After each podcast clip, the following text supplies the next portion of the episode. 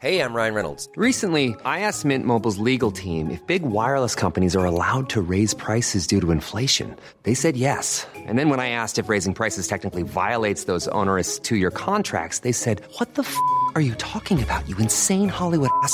So to recap, we're cutting the price of Mint Unlimited from $30 a month to just $15 a month. Give it a try at mintmobile.com slash switch. $45 upfront for three months plus taxes and fees. Promo for new customers for limited time. Unlimited more than 40 gigabytes per month. Slows. Full terms at mintmobile.com. Quasiment 17h sur CNews. Bonjour à tous. Bienvenue dans Punchline. On est ensemble jusqu'à 19h et au sommaire de ce 27 décembre. C'était il y a six mois déjà. La France basculait euh, dans le chaos après la mort du jeune Naël tué à Nanterre après un refus d'obtempérer. On a tous encore en mémoire ces scènes totalement surréalistes de guérilla urbaine. Six mois après, une de nos équipes est retournée à Montargis lors des émeutes. Cette commune du Loiret, habituellement calme, avait été le théâtre de violences sans précédent. Une semaine jour pour jour après euh, l'adoption de la loi immigration, Emmanuel Macron a officiellement saisi le Conseil constitutionnel. Le chef de l'État souhaite vérifier la conformité du texte, euh, mais il n'est pas seul. La haute instance a également été saisie par plus de 60 députés de gauche. Et puis Israël multiplie les frappes sur la bande de Gaza et selon l'armée israélienne, l'opération militaire contre le Hamas pourrait durer encore de nombreux mois et cela en dépit des vives réactions de la communauté internationale. Paris se dit gravement préoccupé par la situation humanitaire. Nous retrouverons nos envoyés spéciaux près de la bande de Gaza, Régine Delfour et Sacha Robin tout à l'heure. Voilà pour le sommaire donc de Punchline. Je vous présente mes invités dans un instant, mais d'abord le rappel des titres de l'actualité, c'est avec Mathieu Devez. L'audition du père de famille soupçonné d'avoir tué sa femme et ses quatre enfants a commencé cet après-midi. L'homme de 33 ans a été interpellé hier matin à Sevran. Il a ensuite été placé en garde à vue. Lundi soir, sa femme de 35 ans et les quatre enfants ont été retrouvés morts à leur domicile de Meaux, en Seine-et-Marne. La Tour Eiffel est fermée aujourd'hui en raison d'un mouvement de grève de ses salariés. Ils dénoncent notamment un modèle économique trop ambitieux et intenable. Ils alertent également sur l'augmentation importante du montant des travaux d'entretien et de restauration du monument, un monument qui célèbre aujourd'hui le centième anniversaire de la mort de son ingénieur, Gustave Eiffel. Enfin, Israël poursuit ses frappes dans la bande de Gaza. Des combats au sol ont notamment eu lieu dans le sud et les bombardements sur des camps de réfugiés dans le centre. Une guerre qui pourrait durer encore de nombreux mois selon le chef d'état-major de l'armée israélienne. Merci beaucoup Mathieu et à tout à l'heure. Bienvenue dans Punchline cet après-midi avec Nathan Dever, écrivain. Bonjour Nathan. Bonsoir. Euh, oui, bonsoir, bonjour. On peut, ouais, on peut dire les deux. Bon, bonsoir également à Jean-Baptiste Souffron, avocat. Karim Zeribi est avec nous également, ancien député. Et puis Gilles Miaeli, directeur de la publication de Revue Conflit. On va commencer avec euh, les émeutes qui ont frappé la France. Souvenez-vous, c'était il y a six mois après la mort de Naël. Ce jeune garçon avait été tué après un refus d'obtempérer qui avait embrasé la France. Six mois après, une de nos équipes est retournée à Montargis où de nombreux commerces avaient été euh, vandalisés. Reportage d'abord de Fabrice Elsner, Dounia Tengour et Chloé Tarka. Et puis on en parle, on commande juste après avec mes invités. Dans la nuit du 29 au 30 juin, les émeutiers avaient mis à sac une soixantaine de magasins du centre-ville de Montargis. Six mois plus tard, les planches de bois continuent à faire office de vitrine. Pascal, montargeoise depuis toujours et agent d'assurance, constate l'ampleur des dégâts. Cette boutique euh, en bois, hein, une des plus vieilles de Montargis, a entièrement brûlé. Hein, vous pouvez le constater. Euh, donc elle n'a pas pu rouvrir hein, suite aux émeutes. Pour Noël, la mairie a décidé de placer ce sapin de 6 mètres de haut en lieu et place de l'ancienne pharmacie détruite par les flammes lors des émeutes. Ça égaye un petit peu, c'est sympa ce qu'ils ont fait la mairie ou, ou la ville. Je trouve ça magnifique. Mais bon, voilà, ça touche énormément quand même au sujet de la pharmacie. Ça ne la remplace pas. Dans l'immeuble mitoyen, Hélène vivait depuis 60 ans. Son logement a lui aussi été détruit par le feu, avec toutes ses affaires, ses souvenirs.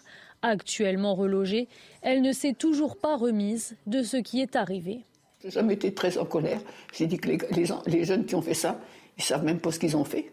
Ils savent pas ce qu'ils ont fait. Et pourquoi ils ont fait ça? Ils, ils pourraient pas me le dire. Ils ont besoin d'argent, ils ont besoin de quelque chose, je sais pas. Ça leur rapporte quoi? Oh. Un an ou deux de prison. Et encore, ils les font jamais. Mais moi, ça fait pas un an que je suis là, mais je suis déjà en prison.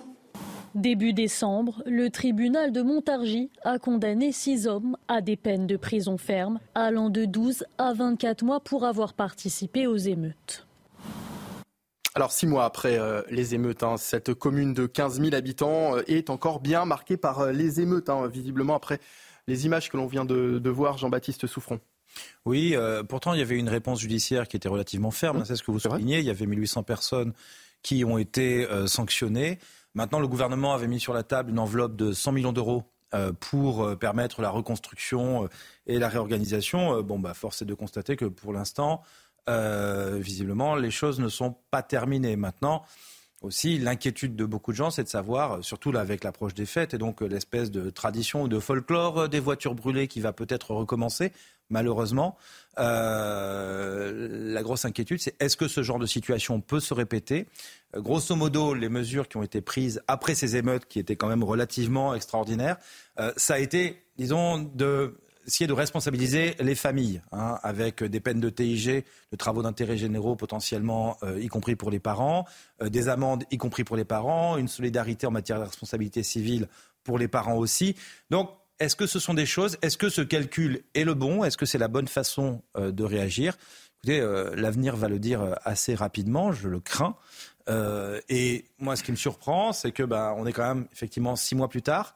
Des mesures ont été annoncées, euh, des moyens ont été mis sur la table, et quand même six mois après, on aurait pu espérer que euh, les choses se soient organisées. Et encore une fois, ce qui me choque peut-être, c'est que je ne vois toujours pas de présence de forces de police mmh. ou je, n'ai pas le sentiment, en tout cas, à voir vos images, que euh, la République soit plus présente à Montargis aujourd'hui qu'elle ne l'était il y a six mois. et ça, ça m'inquiète. Et on, a aussi l'impression, Karim Zerbi, que les petites villes qui n'étaient pas forcément habituées et encore moins préparées à ce, type de, violence ont plus de mal à s'en remettre. C'est normal, parce que d'abord, euh, il y a une question budgétaire hein, pour les collectivités locales, on le sait. Euh, et elle ne, déborde pas de moyens. Euh, quand vous avez des écoles qui ont été brûlées, des centres de loisirs, des centres culturels, des euh, commissariats de police municipale, des, antennes de police municipale, des commerçants qui, vous voulez apporter une aide en tant que collectivité, mais vous n'avez pas les moyens, ben, vous vous dites qu'à un moment donné, la vie est difficile pour, un élu local aujourd'hui en temps normal. Elle l'est encore plus à, l'issue des émeutes.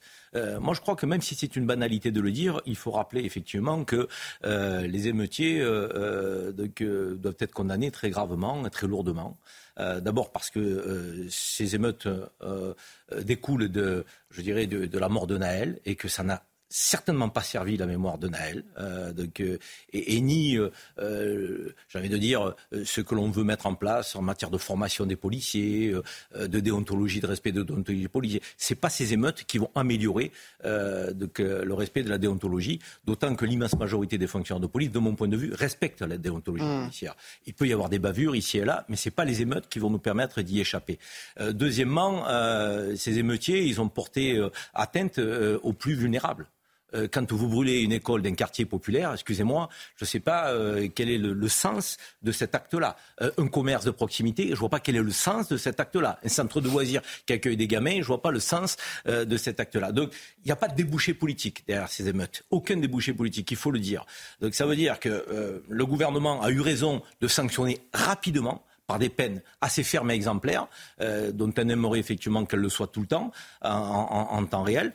Euh, mais derrière, ça a été dit, euh, les moyens qui avaient été promis aux collectivités locales, ils les attendent toujours. Ils les attendent toujours. Ils ont été votés, ils ont été décrétés, mais ils les attendent toujours. Je parlais au maire d'Aulnay-sous-Bois. Et l'attente, l'attente. Aulnay-sous-Bois me disait, excusez-moi, qu'il y avait 52 vidéos, caméras de vidéoprotection qui avaient été mises à mal et qu'il y avait une enveloppe qui lui avait été promise pour les remettre en mouvement elle ne fonctionne toujours pas. L'enveloppe, il ne l'a toujours pas reçue. Donc je veux dire, à un moment donné, il faut arrêter euh, l'incantation, il faut passer aux actes. Alors on, nous parle souvent de délai, effectivement, on sait que les commerçants qu'on a pu voir dans, le sujet vont être indemnisés, mais que ça prend du temps. Mais ce temps, ce délai, c'est aussi un, préjudice, Nathan Dever.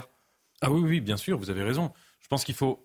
J'aimerais rajouter deux choses après les, sages paroles de, Karim. La première chose, la violence est absolument euh, inacceptable euh, dans une société, dans une cité. Et la spécificité des émeutes euh, qui ont suivi la mort tragique de Naël, c'est que cette violence, elle a parfois été implicitement cautionnée par certains élus. Et ça a été, vous vous souvenez, euh, il y a eu le traumatisme des images euh, de Naël qui sont arrivées un matin.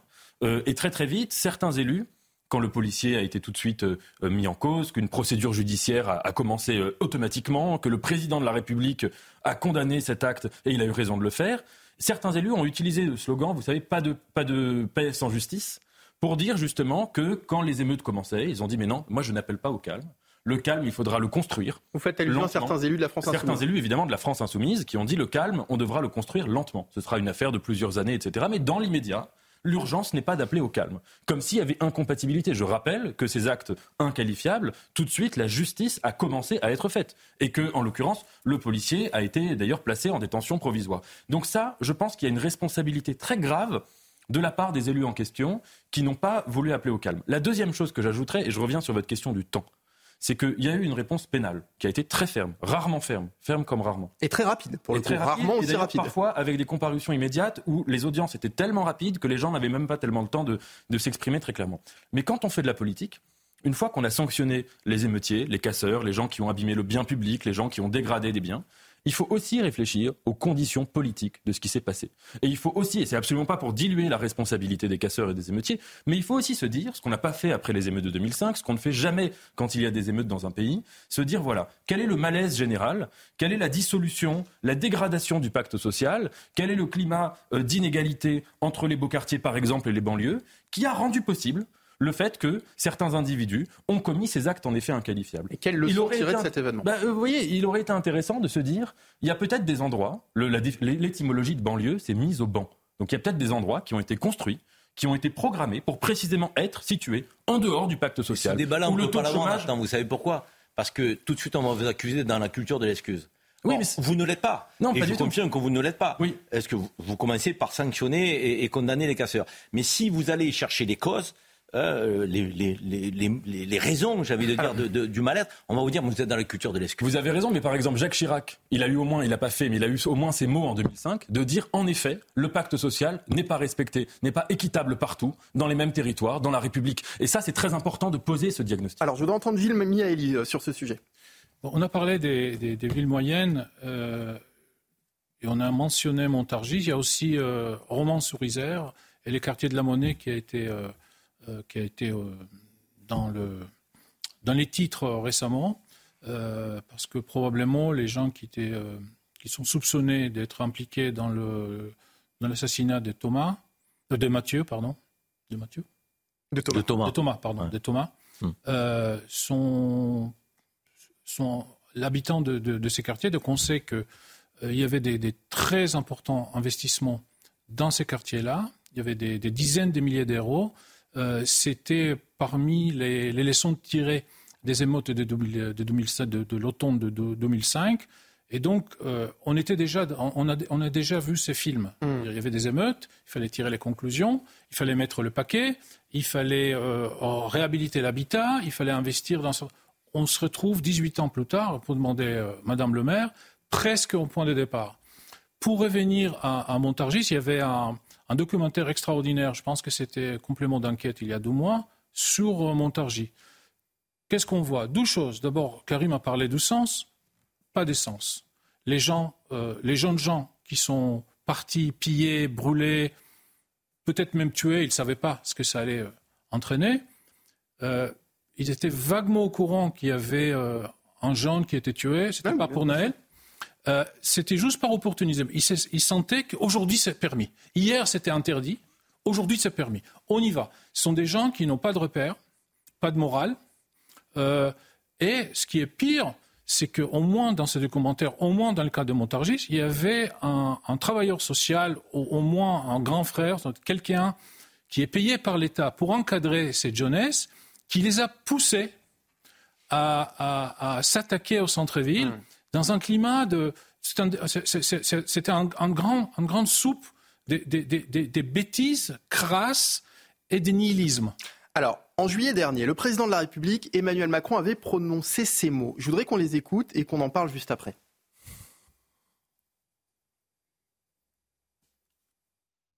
Cette violence qu'on a vue, qui a conduit à, à- à brûler des écoles, des mairies, des gymnases, des bibliothèques, puis qui est devenue une violence de pillage, elle est le fait de, au fond, de certains de nos compatriotes qui sont extrêmement jeunes, qui étaient parfois manipulés par d'autres, parce qu'on a ensuite eu euh, des choses plus organisées. La leçon que j'en tire, c'est un, l'ordre, l'ordre, l'ordre. La deuxième, c'est que notre pays a besoin d'un retour de l'autorité à chaque niveau, et d'abord dans la famille. L'ordre, l'ordre, l'ordre. Est-ce qu'on a vraiment tiré ces, ces leçons hein, dans, dans- on, on parle donc de, de- de propos prononcés par le président Non, non, au mois mais- de juillet dernier. Non, mais justement, c'est-à-dire Jean-Baptiste comme les 100 Souffron. millions d'euros qui ont été euh, euh, promis pour reconstruire, on est là dans une incantation. Ce qu'on aimerait comprendre dans cette situation qui dure depuis maintenant plus de 10 ans, 18 ans dans certains endroits, et en fait encore plus longtemps que ça, quelle est la stratégie? Qu'est-ce qui est prévu? Comment fait-on pour que des forces de police soient plus présentes localement? Comment fait-on pour que les familles arrivent à éduquer correctement leurs enfants? Parce que là, typiquement, c'est facile de jeter l'opprobre sur les familles. Évidemment, mais vous savez, 60% des jeunes qui étaient là, c'est des familles monoparentales. C'est des gens qui sont obligés de travailler en horaire décalé, qui ont beaucoup de difficultés aussi. Comment on fait pour les aider à éduquer correctement leurs enfants? Bien sûr. Alors du coup, on les responsabilise et il est certain que quand on regarde un peu les comptes rendus qui sont faits, parfois ils ont du mal à, euh, ils essaient d'excuser leurs enfants en disant non mais il s'est toujours bien comporté. Bah oui, mais non, mais là il s'est mal comporté cette fois-ci. Il y a bien des raisons. Enfin, il faut aussi de leur côté, il y a peut-être parfois un aveuglement, mais il n'empêche qu'ils sont démunis. Et donc c'est sur des gens démunis qu'on va faire porter l'effort de la reconstruction et de la remise en marche de ces villes, effort que l'État était incapable de faire en 20 ans. Et ça va marcher? Qui peut sérieusement croire que ça va fonctionner? Il n'y a rien de rassurant dans les propos qui ont été portés. Et six mois plus tard, on voit bien que l'ordre, l'ordre, l'ordre, ça n'est pas un projet.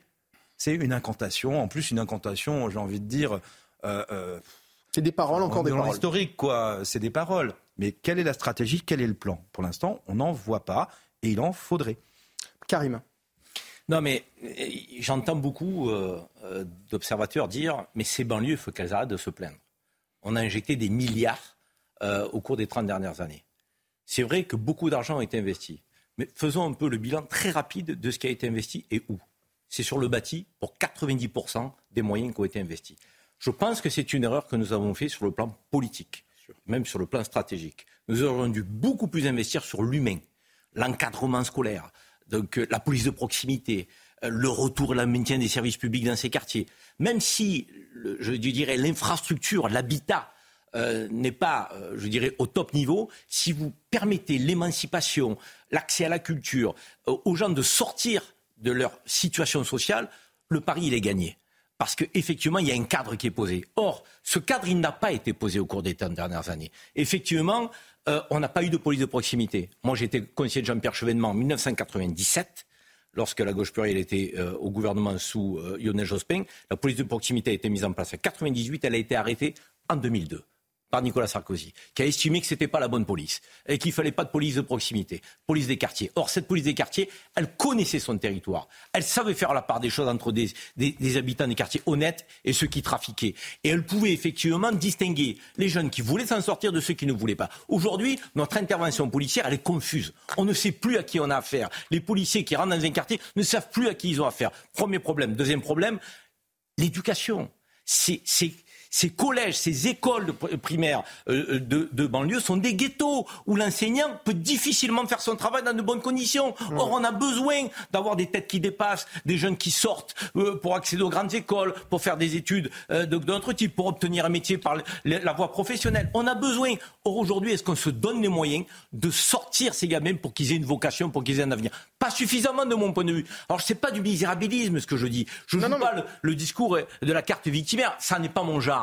Moi, je suis sur une approche républicaine qui est celle de la méritocratie. Donc, l'autorité, oui, bien sûr qu'il en faut. Mais l'autorité, par tout cet encadrement-là d'adultes qui vont permettre à l'autorité de s'exprimer. C'est pas l'autorité simplement qui se décrète après des émeutes en disant ça y est, maintenant on va taper fort. On va taper fort où, quand, comment, avec qui? C'est n'importe quoi. Il n'y a pas d'issue derrière. On le voit bien. Il n'y a pas de stratégie politique. Je veux dire, donc il faut sortir d'une approche qui concerne effectivement uniquement et simplement les mots. Il faut passer aux actes. Et quand on passe aux actes, il faut s'attacher à l'humain. Il faut faire grandir et s'émanciper ces habitants des banlieues pour qu'ils trouvent leur place dans la société française comme les autres. Pas différemment. Pas plus, pas moins. Nathan, c'est intéressant ce que nous dit Karim sur l'investissement qui a été fait euh, effectivement dans, les quartiers, un investissement qui a été fait, mais peut-être qui n'a pas été suffisamment bien utilisé.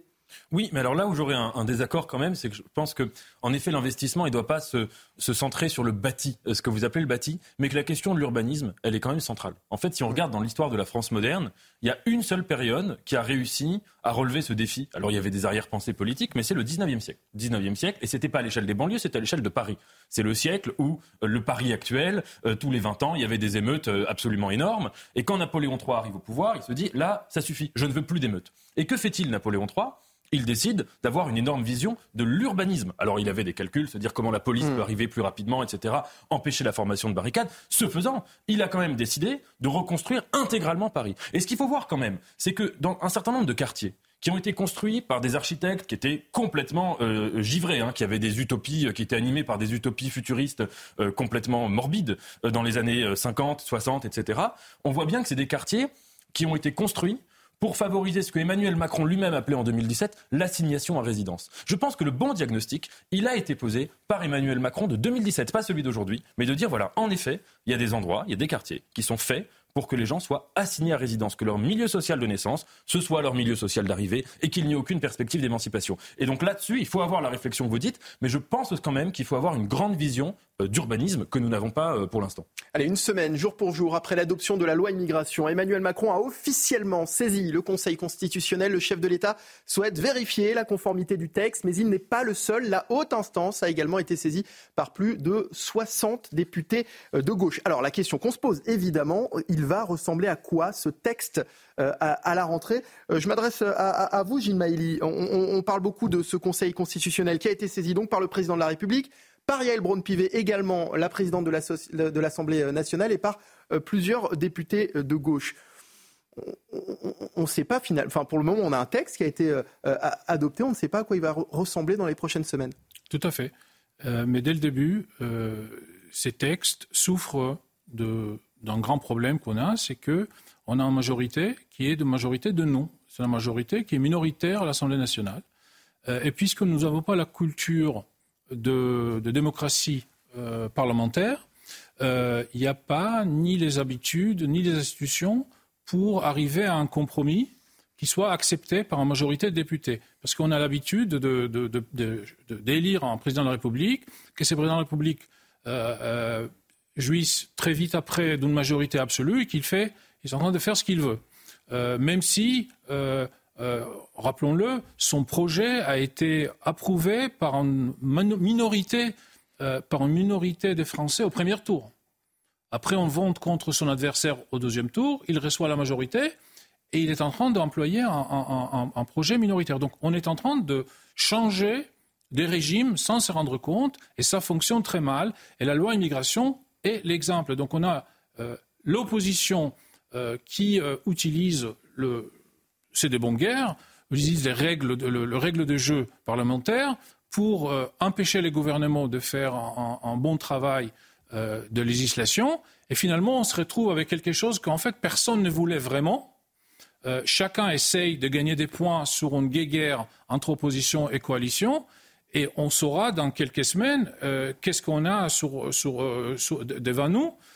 mais je, voudrais quand même attirer à votre attention euh, la tribune de Didier Lesky, qui est publiée aujourd'hui au Monde.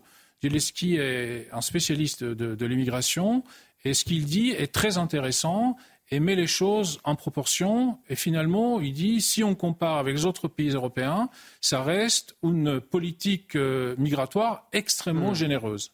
Alors, je voudrais qu'on s'intéresse à présent à, l'inquiétude des, Algériens, avec la réaction de plusieurs quotidiens qui considèrent ce texte tout simplement raciste. On regarde le sujet de, de Kylian Salé et on en parle juste après.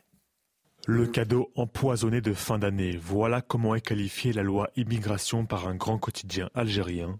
Le journal regrette les règles strictes et réservées aux ressortissants algériens en situation irrégulière. En revanche, pas d'inquiétude à avoir pour les citoyens en règle. Et pour cause, depuis 1968, des accords lient la France et l'Algérie. Par exemple, les conditions d'entrée et de séjour sont facilitées pour les ressortissants algériens en France. Le regroupement familial est assoupli sans aucune condition pour les Algériens, contrairement aux autres pays du Maghreb. L'installation en France est facilitée si la personne exerce un métier dans le commerce. Ces avantages sont conservés par les Algériens en matière d'intégration, car les traités internationaux sont supérieurs à toutes les lois françaises. Conséquence, les Algériens ne sont pas concernés par la loi immigration, à l'exception du volet expulsion. Depuis plusieurs semaines, certaines personnalités politiques appellent à remettre en cause ces accords de 1968. C'est le cas de Marine Le Pen, Éric Ciotti ou encore l'ancien Premier ministre Édouard Philippe. Alors Karim, les autorités algériennes restent officiellement euh, silencieuses, hein, puisque ce sont ces, quotidiens algériens qui, qui, s'expriment sur le sujet. On peut imaginer que la révision dont, vient de parler Kylian Salé des accords de, 68, voulus par certains euh, partis politiques lors des, discussions autour de ce texte, a inquiété tout de même l'Algérie. Oui, mais il y a beaucoup d'hypocrisie aussi hein, du côté français sur les accords de 68. Ils ont été révisés trois fois. On ne le dit pas. On a l'impression qu'on est resté aux accords de 68 tels qu'ils ont été édictés 85, 95 et 2001. Euh, et quand on regarde les chiffres de l'immigration algérienne en France, l'immigration algérienne représente 12,5% de l'immigration en France, l'immigration algérienne. L'immigration marocaine, 12%. Il n'y a pas les accords de 68 pour les Marocains. Donc on voit bien qu'on est sensiblement à un niveau égal entre Algériens et Marocains, alors qu'il y a les accords de 68 pour les uns et pas pour les autres. Donc ça veut dire que les accords de 68 ne sont pas aussi préférentiels que cela, parce que là, les, les, les, indications qui étaient à l'écran sont des indications de la loi d'origine. Or, on voit bien qu'en 2017, on avait 400 000 titres de séjour qui étaient euh, euh, donc octroyés aux Algériens. Euh, un ambassadeur a décidé, un ambassadeur de France en Algérie, de, diviser par deux. Il l'a fait, mmh. sans qu'on passe par le cadre législatif. On est passé à 233 000. Donc ça veut dire qu'à un moment donné, quand on veut se donner les moyens d'avoir une politique de visa euh, de, que plus euh, exigeante, plus rigoureuse euh, et, plus complexe à obtenir, on le fait. Donc on n'a pas besoin de passer par le législatif. Seulement, agiter le torchon algérien, c'est toujours un peu intéressant en France, dans la relation France-Algérie, qui est un peu une relation du je t'aime moi non plus, donc entre les deux pays. Mais là, c'est pas la France qui agite le, drapeau algérien. algérien. Ce sont ces quotidiens algériens qui, qui, qui, pointent du doigt cette loi immigration qui, pour le coup, ne fait pas allusion aux accords de 68. D'accord, mais je vous disais simplement que à la tribune, certains pendant le débat sur la sur l'immigration, on parlait de ces accords de 68 et n'en ont pas parlé comme je viens de le faire, en, évoquant le fait qu'ils ont été révisés trois fois, que les Algériens n'étaient pas plus nombreux que les Marocains. Donc il y a une forme aussi de, volonté de mettre un peu d'huile sur le feu dans ces relations de part et d'autre. Moi, je le regrette euh, parce que je suis français d'origine algérienne. Je pense qu'on a autre chose à faire entre ces deux grands pays euh, que de se chercher des poux. Il y a une, une nouvelle page d'histoire à ouvrir qui est celle de l'avenir dans des relations économiques, des relations universitaires, des relations de recherche. Sans les médecins algériens aujourd'hui en France, euh, nos hôpitaux ne fonctionneraient pas. Et en l'occurrence, pas moi qui le dis, c'est les médecins français. Vous avez raison de le dire, Karim. Mais en l'occurrence, ce sont ces quotidiens algériens qui là cherchent des poux à, l'État français en, en pointant parce qu'ils ont eu l'impression que dans ce débat sur la loi sur l'immigration, il a été beaucoup question de l'Algérie. À tort ou à raison, en tout cas, ça a été leur... dans, le débat, mais en tous les cas, le, texte qui a été. Euh, Au final, les accords n'ont pas été touchés. Les accords n'ont pas été touchés. Jean-Baptiste Souffron, l'Algérie devrait être satisfaite normalement de, ce texte. D'une part, c'est pas vraiment le sujet parce que de toute façon, le, débat sur les accords revient tout de suite après euh, le vote de la loi immigration et d'ores et déjà. Euh, certains annoncent qu'il faudrait à nouveau revenir dessus, etc. Mais il faut bien comprendre une chose, c'est que ces accords, en réalité, ils ne sont pas défavorables à la France. Ils permettent d'avoir une immigration qui est régulée et contrôlée. Comme vous l'avez très bien expliqué, quand euh, les diplomates français ont décidé de réduire le nombre de visas, ben, en fait, ça s'est fait. Et au moins, je vais vous dire, euh, on n'a pas d'immigrés illégaux sur ce sujet en provenance d'Algérie. C'est pas le sujet c'est que là, précisément, on a des accords qui sont euh, corrects, qui accordent un avantage. En, en, échange de ces avantages, eh bien, il y a un contrôle et une traçabilité. C'est précisément ce qu'on peut espérer et ce qu'on devrait demander en matière d'immigration. Et c'est un des problèmes qui va se poser avec la loi telle qu'elle est votée, si vous voulez. Mais de toute façon, de manière générale, sur le sujet de l'immigration, un des gros problèmes, euh, c'est qu'aujourd'hui, l'immigration, c'est un espèce de château de cartes monstrueux, un espèce de gâteau de Noël, je ne sais pas comment dire, une, un truc, un gâteau de mariage quasiment, euh, avec des couches et des couches et des couches, et les gens n'arrivent plus à maîtriser. Là, vous parlez de la tribune de Didier Lesky, par exemple, dans Le Monde. Dans la propre tribune de Didier Lesky, qui dirige l'OFI pourtant, voyez, mmh. euh, eh bien, il se trompe. Il estime que, en fait, en 1945, avec l'ordonnance, on n'était pas sur le droit du sol. Or, en 1945, en fait, un enfant qui naissait en France de parents étrangers, bien, il était français immédiatement. Et parfois même après sa naissance par simple déclaration des parents. Et vous voyez, même un spécialiste du sujet se trompe dans sa propre tribune euh, euh, dans, le journal Le Monde. On est rentré, aujourd'hui, on a monté un espèce de mécanisme qui nous dépasse complètement. Et ce qui pose problème, en fait, en matière d'immigration en France, c'est qu'on a perdu pied sur le contrôle de l'immigration. on n'arrive pas à gérer l'outil qu'on a créé. Et donc, au lieu de le simplifier, d'en faire quelque chose de correct, on veut le complexifier. L'avantage des accords d'Algérie, c'est que c'est l'inverse. On a un truc simple qui fonctionne à peu près. Et euh, là, maintenant, on voudrait le remettre en cause pour des raisons purement politiques et pas pour des raisons techniques ou des raisons relatives à la réalité de ce qu'on attend de l'immigration. on va partir euh, en Israël. Dans un instant, nous ferons le point sur le conflit avec le Hamas près de trois mois après le début des combats. Restez avec nous pour la suite de Punchline sur CNews. À tout de suite. De retour sur CNews pour la suite de Punchline. Nous irons en Israël dans un instant pour faire euh, le point sur les combats qui s'intensifient euh, dans la bande de Gaza. Mais d'abord, le rappel des titres de l'actualité, c'est avec Mathieu Devez. Il sera prochainement plus facile de trouver de l'amoxicilline, un antibiotique très courant qui se fait rare dans les pharmacies depuis cet automne. Mais selon l'Agence de sécurité du médicament, les livraisons sont en cours chez les grossistes répartiteurs. L'inflation devrait continuer de ralentir en France l'année prochaine. Dans sa dernière prévision, l'INSEE table sur un taux d'inflation aux alentours de 4% en début d'année, un chiffre bien inférieur aux 6% enregistrés à la même période il y a un an. Enfin, 164 soldats israéliens ont été tués depuis le début de l'offensive terrestre. Selon les derniers chiffres de l'armée, environ 250 personnes ont été enlevées, dont 129 restent détenues à Gaza. Merci Mathieu. Nous partirons justement dans un instant en, Israël, mais juste avant, j'aimerais partager avec vous cette une de, Charlie Hebdo, de, Charlie Hebdo de cette semaine. Loi immigration, le petit Noël de Marine Le Pen cette année. J'ai eu tout ce que j'avais commandé. Alors vous pensez, vous aussi, que Marine Le Pen est la grande gagnante de cette grande comédie qui s'est jouée euh, autour de la loi immigration, Nathan Devers? Oh bah, C'est pas moi qui le pense, c'est Marine Le Pen. Oui, mais moi je vous pose la question, je me demande, est-ce que vous, vous le pensez? Oui, je le pense, mais je veux dire, je pense qu'elle a factuellement raison de dire qu'elle que, est la grande gagnante de cela, pour une raison très simple. C'est que, en fait, ce qu'il s'est passé, c'est que dès lors qu'il y a eu cette motion de, rejet et que la loi a été revue, eh ben, tout ce qui a été introduit dans la loi, ce sont des dispositions, des mesures et des idées qui ont été euh, apportées et introduites dans le débat public, non seulement par le Rassemblement national, mais même par le Front national historique. Donc, euh, euh, quand après, on a vu les députés euh, RN fanfaronner en disant c'est la première fois que nous avons pris le pouvoir et que nous participons du travail de législation, ils avaient factuellement raison. C'est en effet la première fois. Et ils avaient beau jeu de dire bah, quand nous arriverons au pouvoir, nous ferons plus. Donc, oui, et c'est la une de Charlie Hebdo, je trouve qu'elle est qu'elle est, qu'elle est très juste, et que ça doit tous nous, nous, inquiéter collectivement, et que ça doit inquiéter particulièrement le camp de la droite républicaine, entre guillemets, qui est un peu en état de mort cérébrale, hein, et qui, à part reprendre des idées qui viennent du Rassemblement national, euh, n'est pas capable euh, de poser ses propres idées. Mm. On le voit, on l'a vu d'ailleurs euh, depuis dix ans, ils étaient dans ce rapport-là très ambigu avec Éric Zemmour, où ils en faisaient à la fois un maître à penser, etc.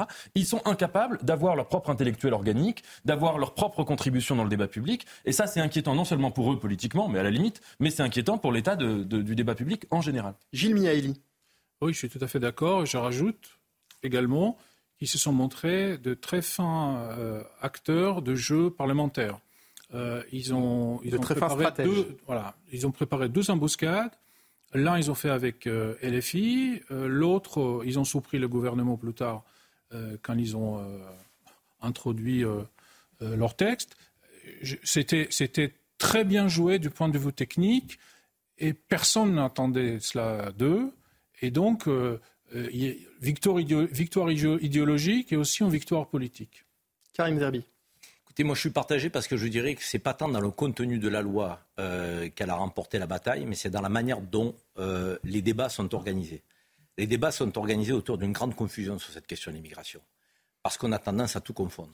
Immigration légale, immigration illégale, migrants, et c'est l'objectif du Front National, du Rassemblement National, euh, donc qu'on confonde tout, pour pas avoir de débat rationnel. on est incapable, dans un débat sur l'immigration, de parler des aspects positifs de l'immigration. On est incapable. C'est presque un tabou. On passe pour un fou quand on dit euh, mais l'immigration apporte aussi à notre pays. On vous regarde avec des yeux parce qu'ils ont imposé, dans la manière dont le débat a été mis en œuvre, le fait que ça ne pouvait pas apporter davantage. Ça ne peut représenter qu'un fardeau pour la société française. Parce que immigration égale insécurité, immigration égale euh, euh, euh, euh coût mm. social, immigration égale profit sur les allocations familiales, immigration, immigration, immigration, que du négatif. Or, là, ils ont gagné, effectivement, sur ce plan-là. Sur le contenu, ils n'ont pas encore gagné. Donc euh, la, la, la, victoire, on se rapproche petit à petit de leur, de leur idéologie. On n'est on pas encore parvenu à instaurer euh, les règles que le euh, Rassemblement national rêve d'instaurer. Mais déjà, gagner la manière dont on débat, le fait qu'on ne puisse plus le faire de manière rationnelle, de manière équilibrée, de manière nuancée, c'est déjà une défaite politique immense de mon point de vue. Jean-Baptiste Souffron. Ah, écoutez, ce sont les sondages qui disent que Marine Le Pen est la grande gagnante. Hein. 65% des Français estimaient que euh, euh, c'était elle qui avait gagné finalement euh, le débat collectif sur ce sujet, et 71% estimaient que la loi reprend ses idées.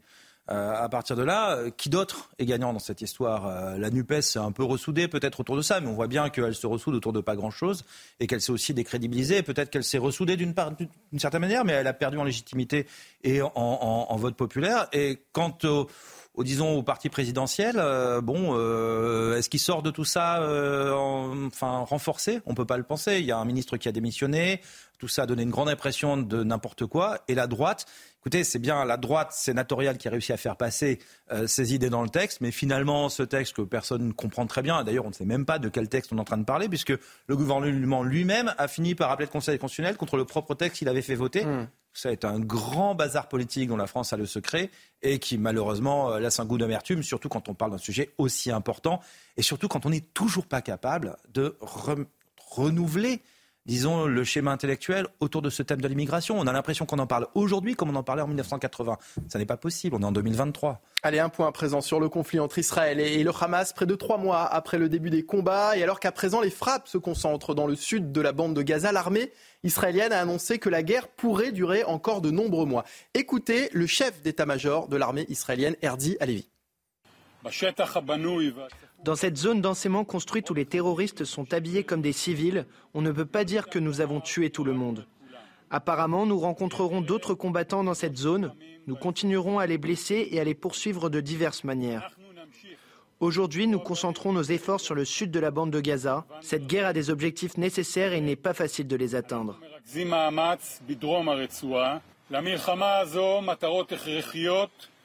La guerre se déroule dans une zone complexe. C'est pourquoi la guerre durera encore de nombreux mois. Et nous travaillerons avec différentes méthodes pour que les réalisations soient préservées pendant longtemps.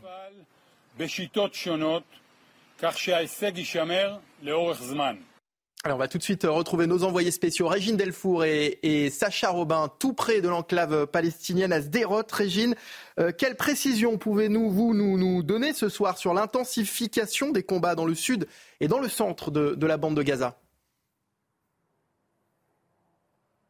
Eh bien, écoutez, Michael, nous avons passé plus de 6 heures euh, à Berry, qui se trouve à, à 3 kilomètres de, de la bande de Gaza. Et euh, face euh, à nous, on avait cette ville d'Abourej où il y a ce, ce, camp de Palestiniens, de réfugiés.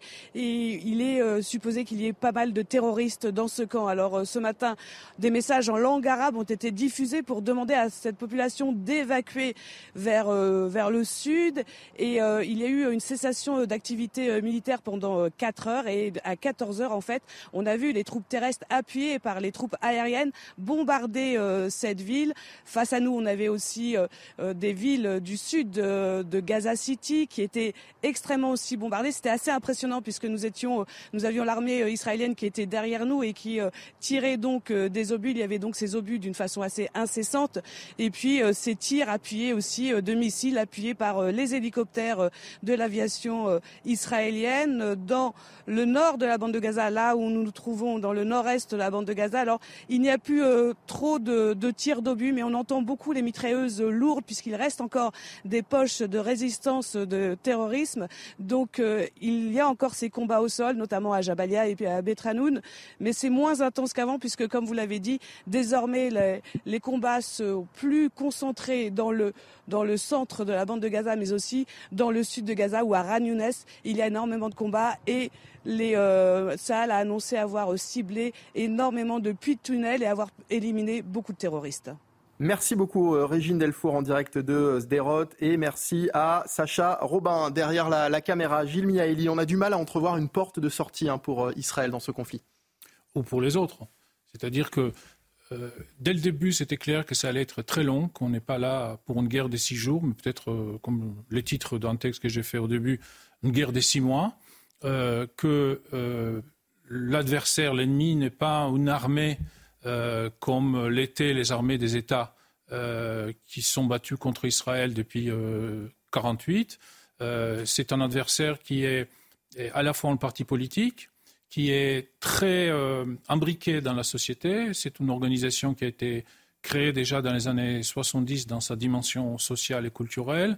Euh, on voit aujourd'hui que la dimension militaire aussi est tellement imbriquée qu'il y, a des, tunnels presque partout, il y a des pires d'entrée de tunnels presque partout, euh, que beaucoup de, des installations privées au public sont à la fois militaires et civiles. Et donc, c'est un, travail extrêmement compliqué d'essayer de dégrader euh, ces capacités, euh, militaires, ce qui est l'objectif de l'opération militaire, sachant que de l'autre côté, on est en permanent en, train de négocier euh, avec les Qatars, avec l'Égypte. Pas plus tard qu'il y a quelques jours, l'Égypte a mis sur la table une proposition euh, avec un schéma euh, de, cesser le feu, des, échanges de, prisonniers et des entrées de négociations. Mon estimation, c'est qu'on n'est pas loin d'un passage de, cette phase-là d'un conflit à haute intensité vers une phase qui va être beaucoup plus longue, où l'armée israélienne, notamment ses unités régulières et donc pas les réservistes, vont rester sur place en train de, euh, de garder ce qui a été, euh, euh, fait pendant la phase intense, tandis que la région va attendre à ce que trois conditions soient remplies pour une suite. Israël sans Netanyahou, Gaza sans Sinoir et la branche armée de Hamas, et l'autorité palestinienne sans Mahmoud Abbas. Ces trois conditions-là pourraient ouvrir, après une première phase qui sera plutôt humanitaire, une phase politique plus, euh, plus sérieuse. Euh, Karim Zerbi, pas de, porte de sortie visible pour le moment dans ce conflit après les, les déclarations d'Israël. On peut imaginer que le Hamas non plus n'a pas envie que la guerre s'arrête, sinon peut-être que les, les otages aujourd'hui seraient euh, libérés. Moi, je suis scandalisé par le carnage se poursuit, euh, qui s'intensifie même. On a dit euh, aux Palestiniens qui étaient dans le nord, allez dans le sud. On a détruit le nord. Euh, tous les hôpitaux de Gaza sont quasiment inopérants. Ils sont au sud. sur quelques kilomètres carrés, il y a 250 000, 300 000 personnes qui sont de Cantassé et maintenant on bombarde le sud. Je, ne sais pas comment on peut imaginer un carnage de cette nature avec un semblant d'humanité. Euh, combattre le Hamas, évidemment, mais ce n'est pas le Hamas qui est combattu là. Pour un soldat du Hamas, on tue combien de civils palestiniens? Mais comment combattre le Hamas, Karim Zerabis Peut-être qu'il faut le combattre de manière plus ciblée, il faut le combattre de manière chirurgicale, il faut le... mais ce n'est pas en éradiquant la population palestinienne qu'on va combattre le Hamas. On est en train d'accroître les rangs du Hamas. On entendait, vous pensez que toutes les on familles, pensez que toutes les familles que sont touchés par les bombardements, qui n'étaient pas pro-Hamas, vont devenir anti-Hamas. Vous pensez qu'un enfant qui a vu son frère, sa sœur mourir, son père, sa mère, qui est orphelin, il, n'aura pas dans l'idée de se venger? Vous pensez que quelqu'un qui est amputé par une bombe qu'il a reçue alors qu'il était innocent, qu'il n'a rien à voir, euh, vous, vous pensez quoi? Qu'on est en train de lutter contre le Hamas ou de garnir les rangs du Hamas avec cette riposte-là? Elle n'a pas de débouché politique, cette riposte. Elle est en train de détruire complètement Gaza dire, d'éradiquer le peuple palestinien. Mais c'est une faute politique d'un État euh, qui, qui, ne respecte pas le droit international. Netanyahou est un fou pour moi. C'est un criminel qui a des postures messianiques.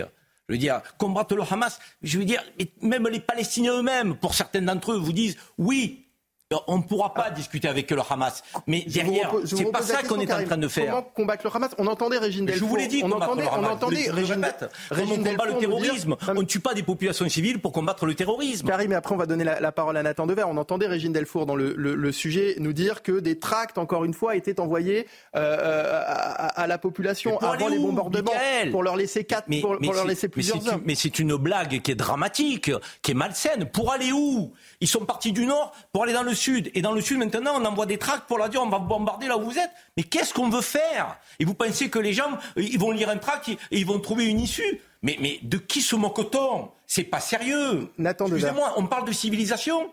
Mais c'est nous qui sommes la grande civilisation, qui donnons des leçons. Euh, d'humanisme, mais il faut qu'on arrête. C'est pas comme ça qu'on combat le terrorisme. C'est pas comme ça qu'on combat le terrorisme. On ne fait que alimenter ses rangs avec cette manière-là. Euh, moi, je suis euh, tout aussi scandalisé que vous depuis le 7 octobre. euh, par euh, le carnage des, civils. Euh, ce qui s'est passé le 7 octobre euh, en, Israël euh, était un traumatisme général, personnel pour moi. Savoir que tous ces civils qui sont, alors selon les chiffres donnés par le ministère à, à Gaza, de, de- donc sous la dépendance du Hamas, mais en tout cas on voit bien que c'est extrêmement nombreux, mais environ 20 000 pour l'instant selon les chiffres qui sont donnés, on verra plus tard, mais en tout cas qui sont euh, extrêmement nombreux et une ville qui est rasée, une bande qui est rasée, tout ça est absolument terrible euh, et en effet euh, c'est scandaleux même un, petit mot. Je n'aime pas euh, davantage euh, Netanyahou que la plupart d'ailleurs des, Israéliens qui ne peuvent plus le, le supporter et qui en effet attendent qu'il parte. Je n'ai pas de compétences militaires. Et je pense que c'est en fait c'est le point de départ qu'on devrait tous savoir. C'est Mm. que finalement, autour du plateau ici, à la question de répondre, comme, à la question de savoir comment lutter contre un groupe terroriste, quand ce groupe terroriste est caché dans une population civile, c'est une question d'un point de vue militaire. Moi, je ne sais pas vous répondre. Et je Mais pense que personne vous militaires répondre. qui se sont exprimés, hein, français. hein. Bien sûr, Excusez-moi, mais- ils mais vous disent voyez- que c'est un non-sens. hein. Mais bien sûr, vous avez raison. Mais par exemple, quand à Mossoul, donc, euh, il y avait quand à Mossoul, l'État islamique était euh, infiltré dans la ville de Mossoul et que la coalition internationale, dont la France, euh, euh, euh, s'est occupée de, de- de libérer la ville de Mossoul, ils y sont pas allés par quatre chemins, ils ont tapissé la ville de bombes. Il y a eu autant de morts que, que là, il y en a, voire plus. Tire pas les absolu. enseignements des Moi, je dis pas. Non, mais justement, moi je Continue. dis. Non, mais attendez. Nous, les- les- moi, je suis les civilisés. Je suis d'accord avec vous pour dire une chose, c'est que cette opération militaire, et de toutes les manières, on a du recul sur ce qui s'est passé en 2014 à Gaza. Ce qui s'est passé en 2014 à Gaza, ça a renforcé le Hamas. Tout le monde le sait, tout le monde le dit, et ça, c'est ça, c'est absolument certain. Que cette opération militaire, en l'état actuel, elle a absolument aucun débouché politique, et que dès le début, d'ailleurs, il y avait aucun débouché politique, était clair. Je suis d'accord. Mais je pense qu'il faut quand même dire une chose, c'est que euh, euh, quand vous présentez les choses en disant que Netanyahou est un criminel de guerre qui, euh, qui décide à lui seul d'éradiquer Gaza. Il ne veut pas la paix. Il faut Lui quand non même- plus. Oui, mais, Oui, mais il y a- attendez, il y a- la, Alors, la ville de Gaza. il y en a deux qui veulent pas. Non, mais il y a quand même une grosse différence, c'est que d'un côté, euh, quelqu'un comme Netanyahou, euh, c'est quelqu'un qui fait partie euh, d'un pays euh, qui existe, qui est une démocratie, et qu'on pourra appeler en responsabilité dans le futur. Ça, c'est une chose qui est certaine. Mais par ailleurs, il y a un, un problème. Il va falloir que les gens, les gens sont mm, évidemment naturellement choqués par ce qui se passe. Mais en réalité, de manière plus générale, on est en train d'observer une résurgence des guerres qu'on avait oublié, qu'on avait perdu. On avait perdu cette habitude de voir des combats aussi violents et des choses aussi dures. Actuellement, vous avez 183 conflits armés dans le monde. Vous en avez au Soudan, vous en avez au Myanmar où la guerre civile est en train d'exploser. Vous en avez bien sûr en Ukraine. Euh, partout, ce sont des civils qui sont tués et ce sont des choses qu'on n'avait plus l'habitude de voir. Allez, et, on- et- on- et donc le problème, il est beaucoup plus général en fait. On, vous en parlait euh, hier, on change euh, complètement de sujet. Un homme a été tué euh, lundi dans le 15e arrondissement de Marseille. La victime était liée au réseau de drogue du quartier de la Castellane. Deux jours après cet énième règlement de compte dans la cité phocéenne, le patron, la patronne de la PJ de Marseille est revenue sur les moyens mis en œuvre dans la lutte contre le narco-banditisme cette année. On en parle avec vous, Barbara Durand. Bonjour Barbara, qu'est-ce qui a été fait en, en la matière? Bonjour Michael. Eh bien, pour commencer, cette année, le patron de la PJ s'est expliqué hein, dans un entretien à nos confrères du Parisien eh bien, que premièrement, la lutte contre le blanchiment d'argent a été renforcée, c'est-à-dire qu'un groupe Office anti-stupéfiant a été créé au sein de la division de la lutte contre la criminalité euh, financière. Objectif, eh bien, développer des enquêtes sur le blanchiment et le suivi de l'argent de la drogue. Et déjà deux affaires ont permis de démontrer que cet argent irriguait le secteur des travaux publics ainsi euh, que celui de la sécurité privée. Des moyens ont également été mis en place pour réussir à geler les avoirs des criminels. Enfin, eh la police technique et scientifique a de son côté euh, accéléré ses process afin de livrer des résultats ADN et papillaires beaucoup plus vite. Merci beaucoup, euh, Barba- Barbara. Durand. Alors, attendez, j'ai une, une question à vous poser. Oui, la vigilance a également été euh, accrue dans les prisons, Barbara. Vous, vous souhaitiez poursuivre. Effectivement, Michael, on a d'autres choses à vous expliquer. Le patron de la PJ euh, s'est bien exprimé sur cette politique, une politique qu'il dit de harcèlement de certains caïds en prison, c'est-à-dire eh bien, de surveiller les détenus qui seraient susceptibles soit de continuer à gérer leur trafic depuis la détention ou euh, d'ordonner depuis leur cellule des assassinats, et cela eh bien, en opérant des fouilles de cellules régulières, des placements à l'isolement ou encore eh bien, des transferts d'établissements. Et il n'y a pas que sur le sol français d'ailleurs hein, que des moyens ont été déployés. Non, pour aller toujours plus loin dans cette lutte, deux postes de magistrats ont été créés cette année, des postes de magistrats de liaison, un à Dubaï et un dans les Caraïbes, car faciliter la coopération policière et judiciaire, eh bien, cela permet de remonter plus facilement jusqu'aux commanditaires des réseaux de stupéfiants qui souvent ne sont pas en France. Merci beaucoup, Barbara euh, Durand. Karim Zeribi. Hier, Marc Lamola, ancien policier de, Marseille, a dit sur notre antenne que la situation à Marseille s'étendait désormais dans, dans tous les quartiers. On a l'impression, c'est l'image qu'on a aujourd'hui, qu'il y a euh, il y a un problème, qu'il n'y a plus un endroit sûr à Marseille. Ah, il n'y a plus un endroit sûr là où il y a des trafics de drogue. À partir du moment où les trafics de drogue euh, deviennent des, guerres de territoire euh, avec des gens qui sont armés et qui ressemblent non pas à la mafia italienne ou à la Camorra napolitaine, mais plutôt, je dirais, au, groupe d'Amérique du Sud. Euh, on, a affaire à des gens qui, aujourd'hui sont prêts à s'entretuer, ont grandi ensemble, se connaissent, sont dans des quartiers voisins, mais c'est tellement lucratif. Euh, un réseau qui marche pas très bien, il fait 7-8 000 euros par jour. un réseau qui marche bien, il fait 80 euh, 000 euros par jour un réseau qui fonctionne moyennement 50 000 euros par jour. Faites votre calcul, multipliez par 30, euh, avec euh, 300, 400 euros pour les guetteurs euh, qui euh, alertent lorsque la police arrive, et le haut de la pyramide qui se trouve plus en France, qui est à l'étranger et qui prospère avec des téléphones cryptés pour donner des ordres et, organiser donc, le, travail de la main-d'œuvre. Moi, je trouve que toutes les mesures qui sont annoncées, sont des mesures euh, certes louables, hein, aller chercher euh, la traçabilité des, flux financiers, euh, tout ça va dans le bon sens. Mais il y a quand même une mesure qui n'est pas prise et je ne la comprends pas. Moi, j'habite les quartiers nord de Marseille. Beaucoup en parlent, les quartiers nord n'y ont jamais mis un pied. Moi, j'y habite, j'y vis. Quand je suis pas à Paris, je suis dans les quartiers nord de Marseille. J'habite pas à la cité de la Castellane, j'habite à 400 mètres. Mmh. Donc, donc je, je, sais quand même comment ça fonctionne.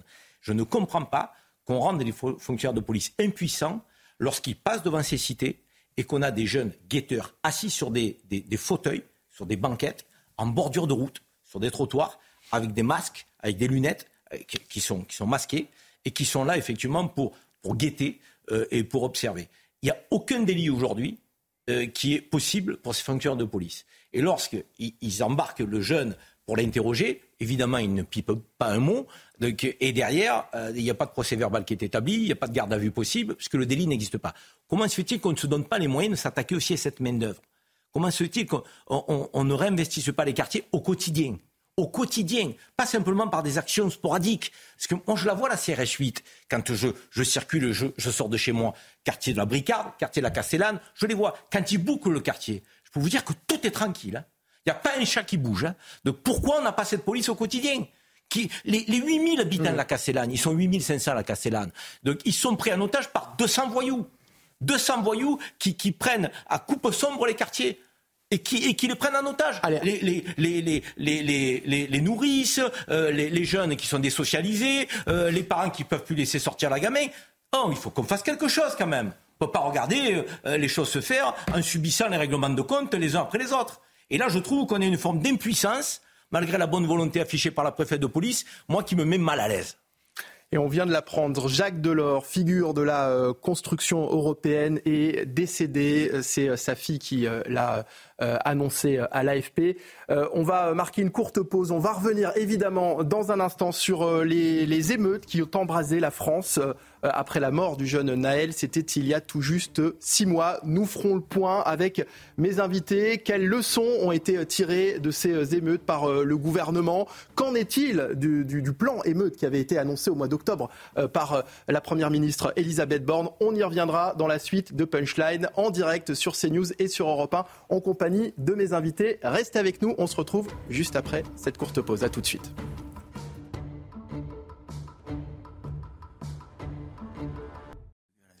Bonsoir à tous euh, et bienvenue dans Punchline en direct sur CNews et sur Europe 1. L'ordre, l'ordre, l'ordre avait déclaré avec fermeté le chef de l'État au lendemain des émeutes qui ont secoué le pays en juillet dernier. Six mois après, qu'en est-il de ces paroles prononcées une fois de plus à la va-vite par un président qui semble préférer les mots aux actes? Certes, il faut reconnaître que les peines prononcées en comparution immédiate contre les casseurs avaient été à l'époque exemplaires. Mais qu'en est-il de la réponse du gouvernement? Qu'en est-il de ce plan anti-émeute présenté en octobre dernier? Et surtout, nos politiques ont-ils tiré des leçons de cet épisode qui, le temps d'une semaine, a plongé notre pays dans le chaos? Je ne crois pas. Six mois après, les commerçants savent qu'en cas de nouvel embrasement, leurs boutiques seront à nouveau pillées Six mois après, les maires savent que leurs mairies ou autres bâtiments publics de leur commune seront une nouvelle fois dégradés en cas de nouvel embrasement, de même que les Français savent que les parents dépassés ne sauront toujours pas garder leurs adolescents à la maison. Six mois après, pourrions-nous aujourd'hui échapper aux émeutes? On en débat ce soir dans Punchline.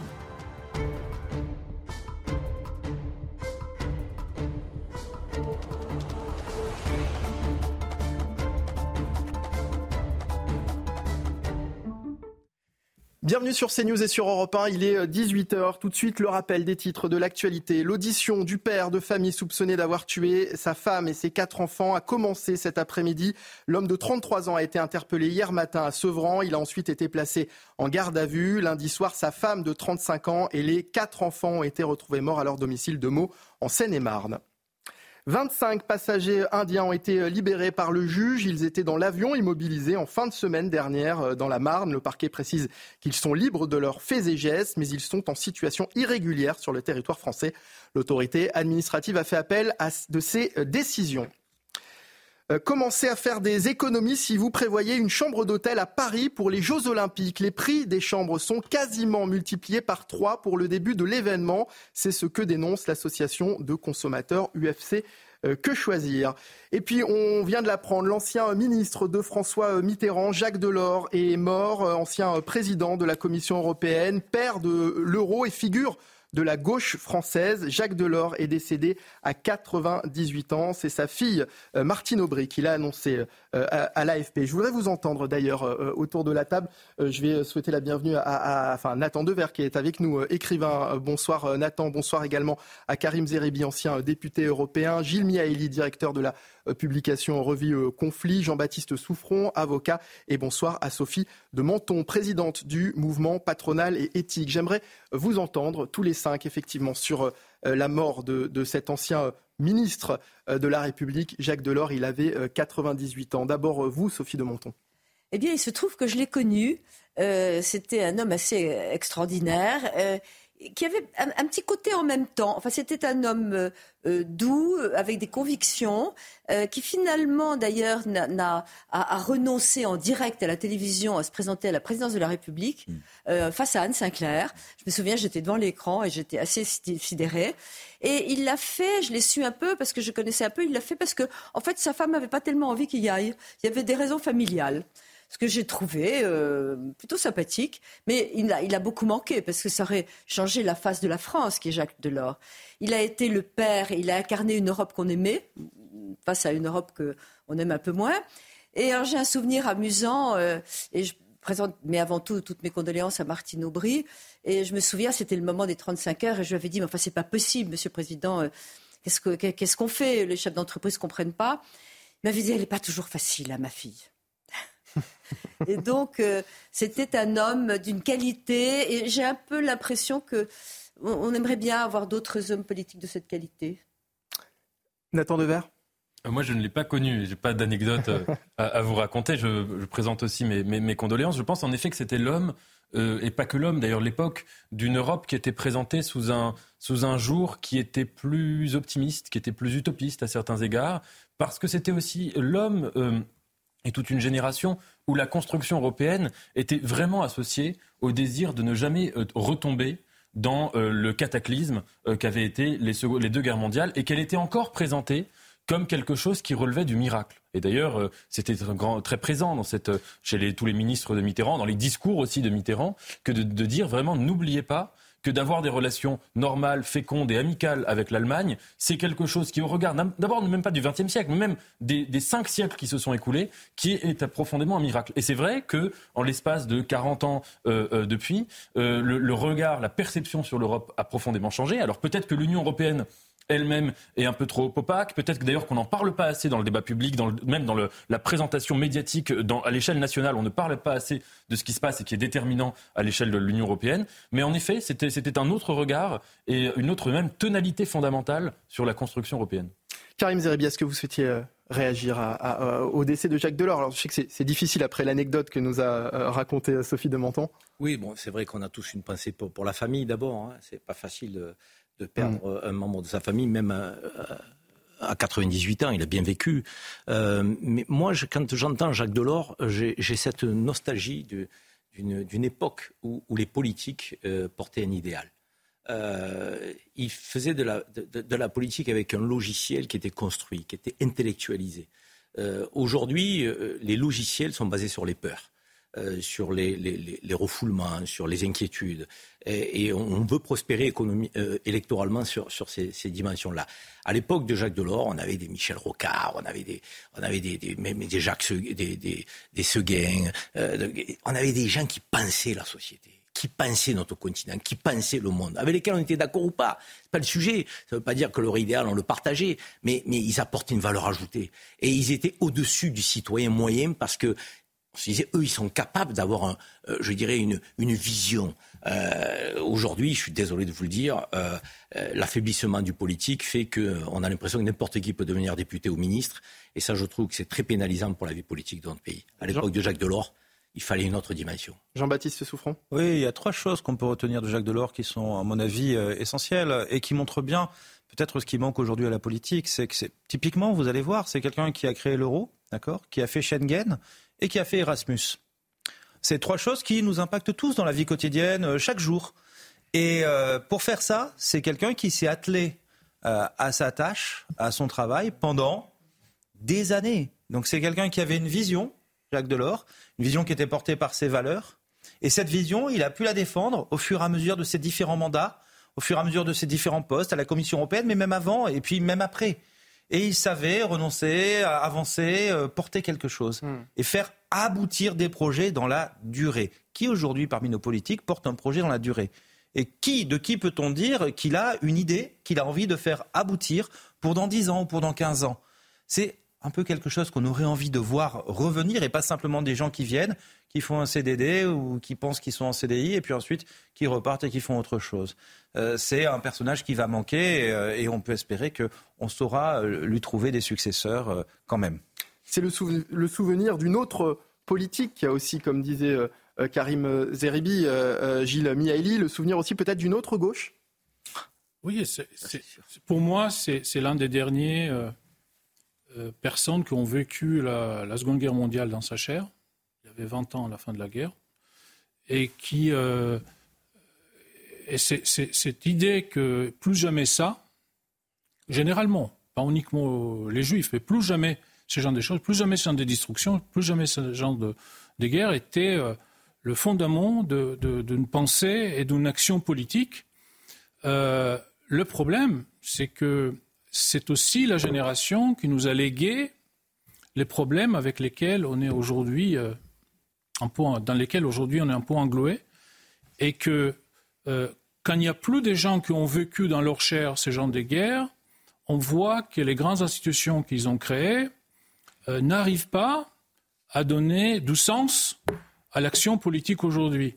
Euh, L'Europe n'a pas, comme il, souhaitait, n'a pas accouché d'une nation au-dessous de nations, ou d'une solidarité qui arriverait à surpasser les solidarités entre Polonais, entre Slovaques, entre Français, entre Italiens, etc. Ça n'existait pas.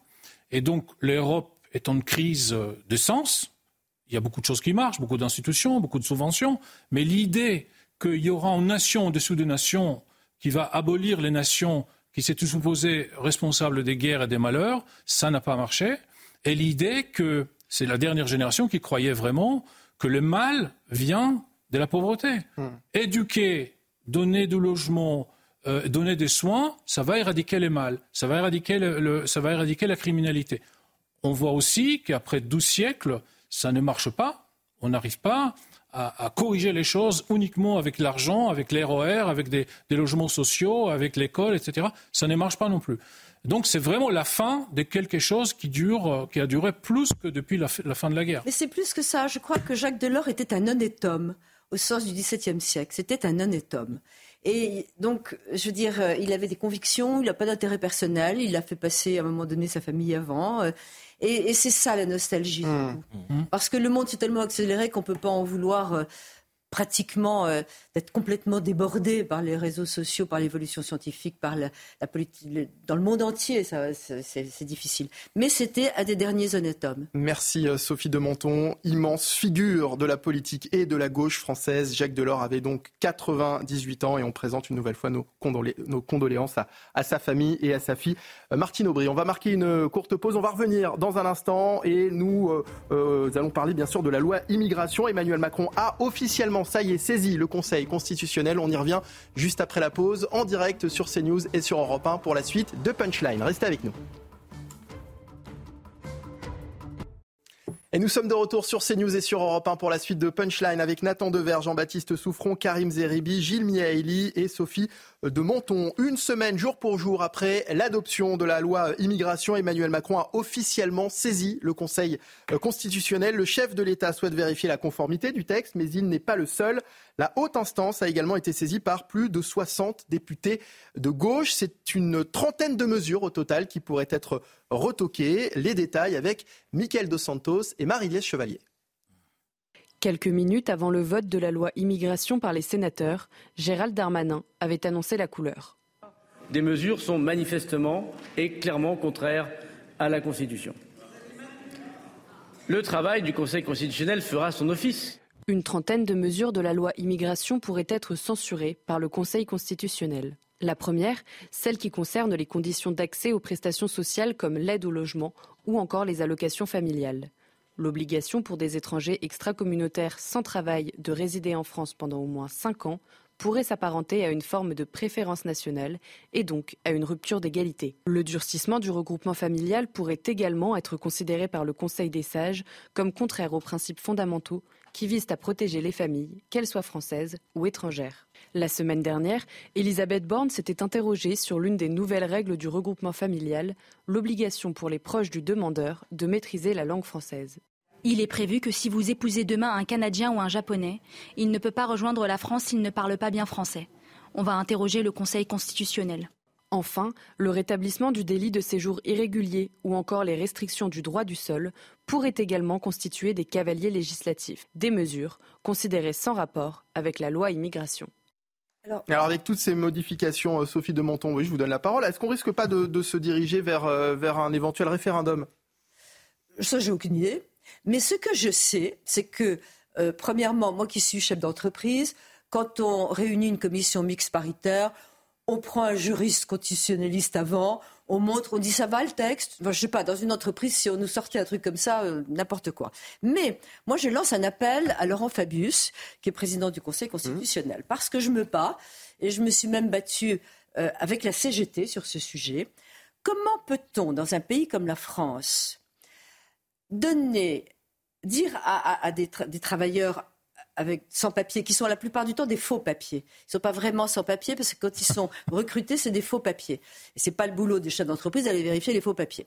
On leur, on les qu'ils ont des faux papiers. Mais ils travaillent, ils donnent toute satisfaction, ils sont déclarés, ils paient des impôts pendant euh, X temps. La loi française prévoit de donner l'autorisation de travailler à condition que les immigrés aient travaillé de façon illégale pendant deux ans. Il faut avoir, euh, euh, je ne sais pas combien de feuilles de paye, 24 feuilles de paye, ou bien six mois d'affilée. Et là, quand illégalement vous avez travaillé mais que vous avez été déclaré, eh bien là, vous avez le droit de travailler. Enfin, c'est, c'est une telle aberration que je me bats là-dessus depuis six ans. C'est pas éthique, c'est monstrueux. Vous dites à quelqu'un, bah non, vous êtes là émigré, vous n'avez pas de papier, bah montrez que vous avez du travail, apportez 24 feuilles de salaire ou apportez la preuve que vous avez travaillé six mois d'affilée, et là, vous aurez le droit de travailler. Enfin, on marche sur la tête On, a tout essayé. Et un jour, la CGT m'a appelé, m'a dit tiens, on ne sait pas quoi faire, on vous envoie deux chefs d'entreprise parce qu'on ne sait plus quoi faire. Et j'ai vu arriver des chefs d'entreprise qui disent ben oui, ça fait quatre ans qu'ils bossent avec moi, je le déclare. Euh. Jean-Baptiste Je suis tout à fait d'accord. Euh, on est dans une situation euh, où on marche sur la tête. C'est-à-dire que les chefs d'entreprise ont bien autre chose à faire aujourd'hui, si vous voulez, que d'essayer de comprendre le CESEDA et d'essayer de savoir si oui ou non. Déjà, enfin, on est en train de faire du droit de l'immigration un système encore plus compliqué que le droit fiscal français. Euh, et on attend de qui des, des, des, immigrés qui eux-mêmes sont souvent dans une situation de détresse, qu'ils soient légaux ou illégaux. C'est dur. D'accord? Et ils essaient de comprendre comment ils vont pouvoir se glisser, euh, se faire accepter, rentrer dans les cases ou repartir. Euh, des gens qui les reçoivent, ah ben, euh, d'essayer de comprendre par eux-mêmes un texte qui est incompréhensible, à tel point que même les gens qui proposent le texte ne sont pas capables de proposer un texte qui leur semble, eux, compatible avec la Constitution.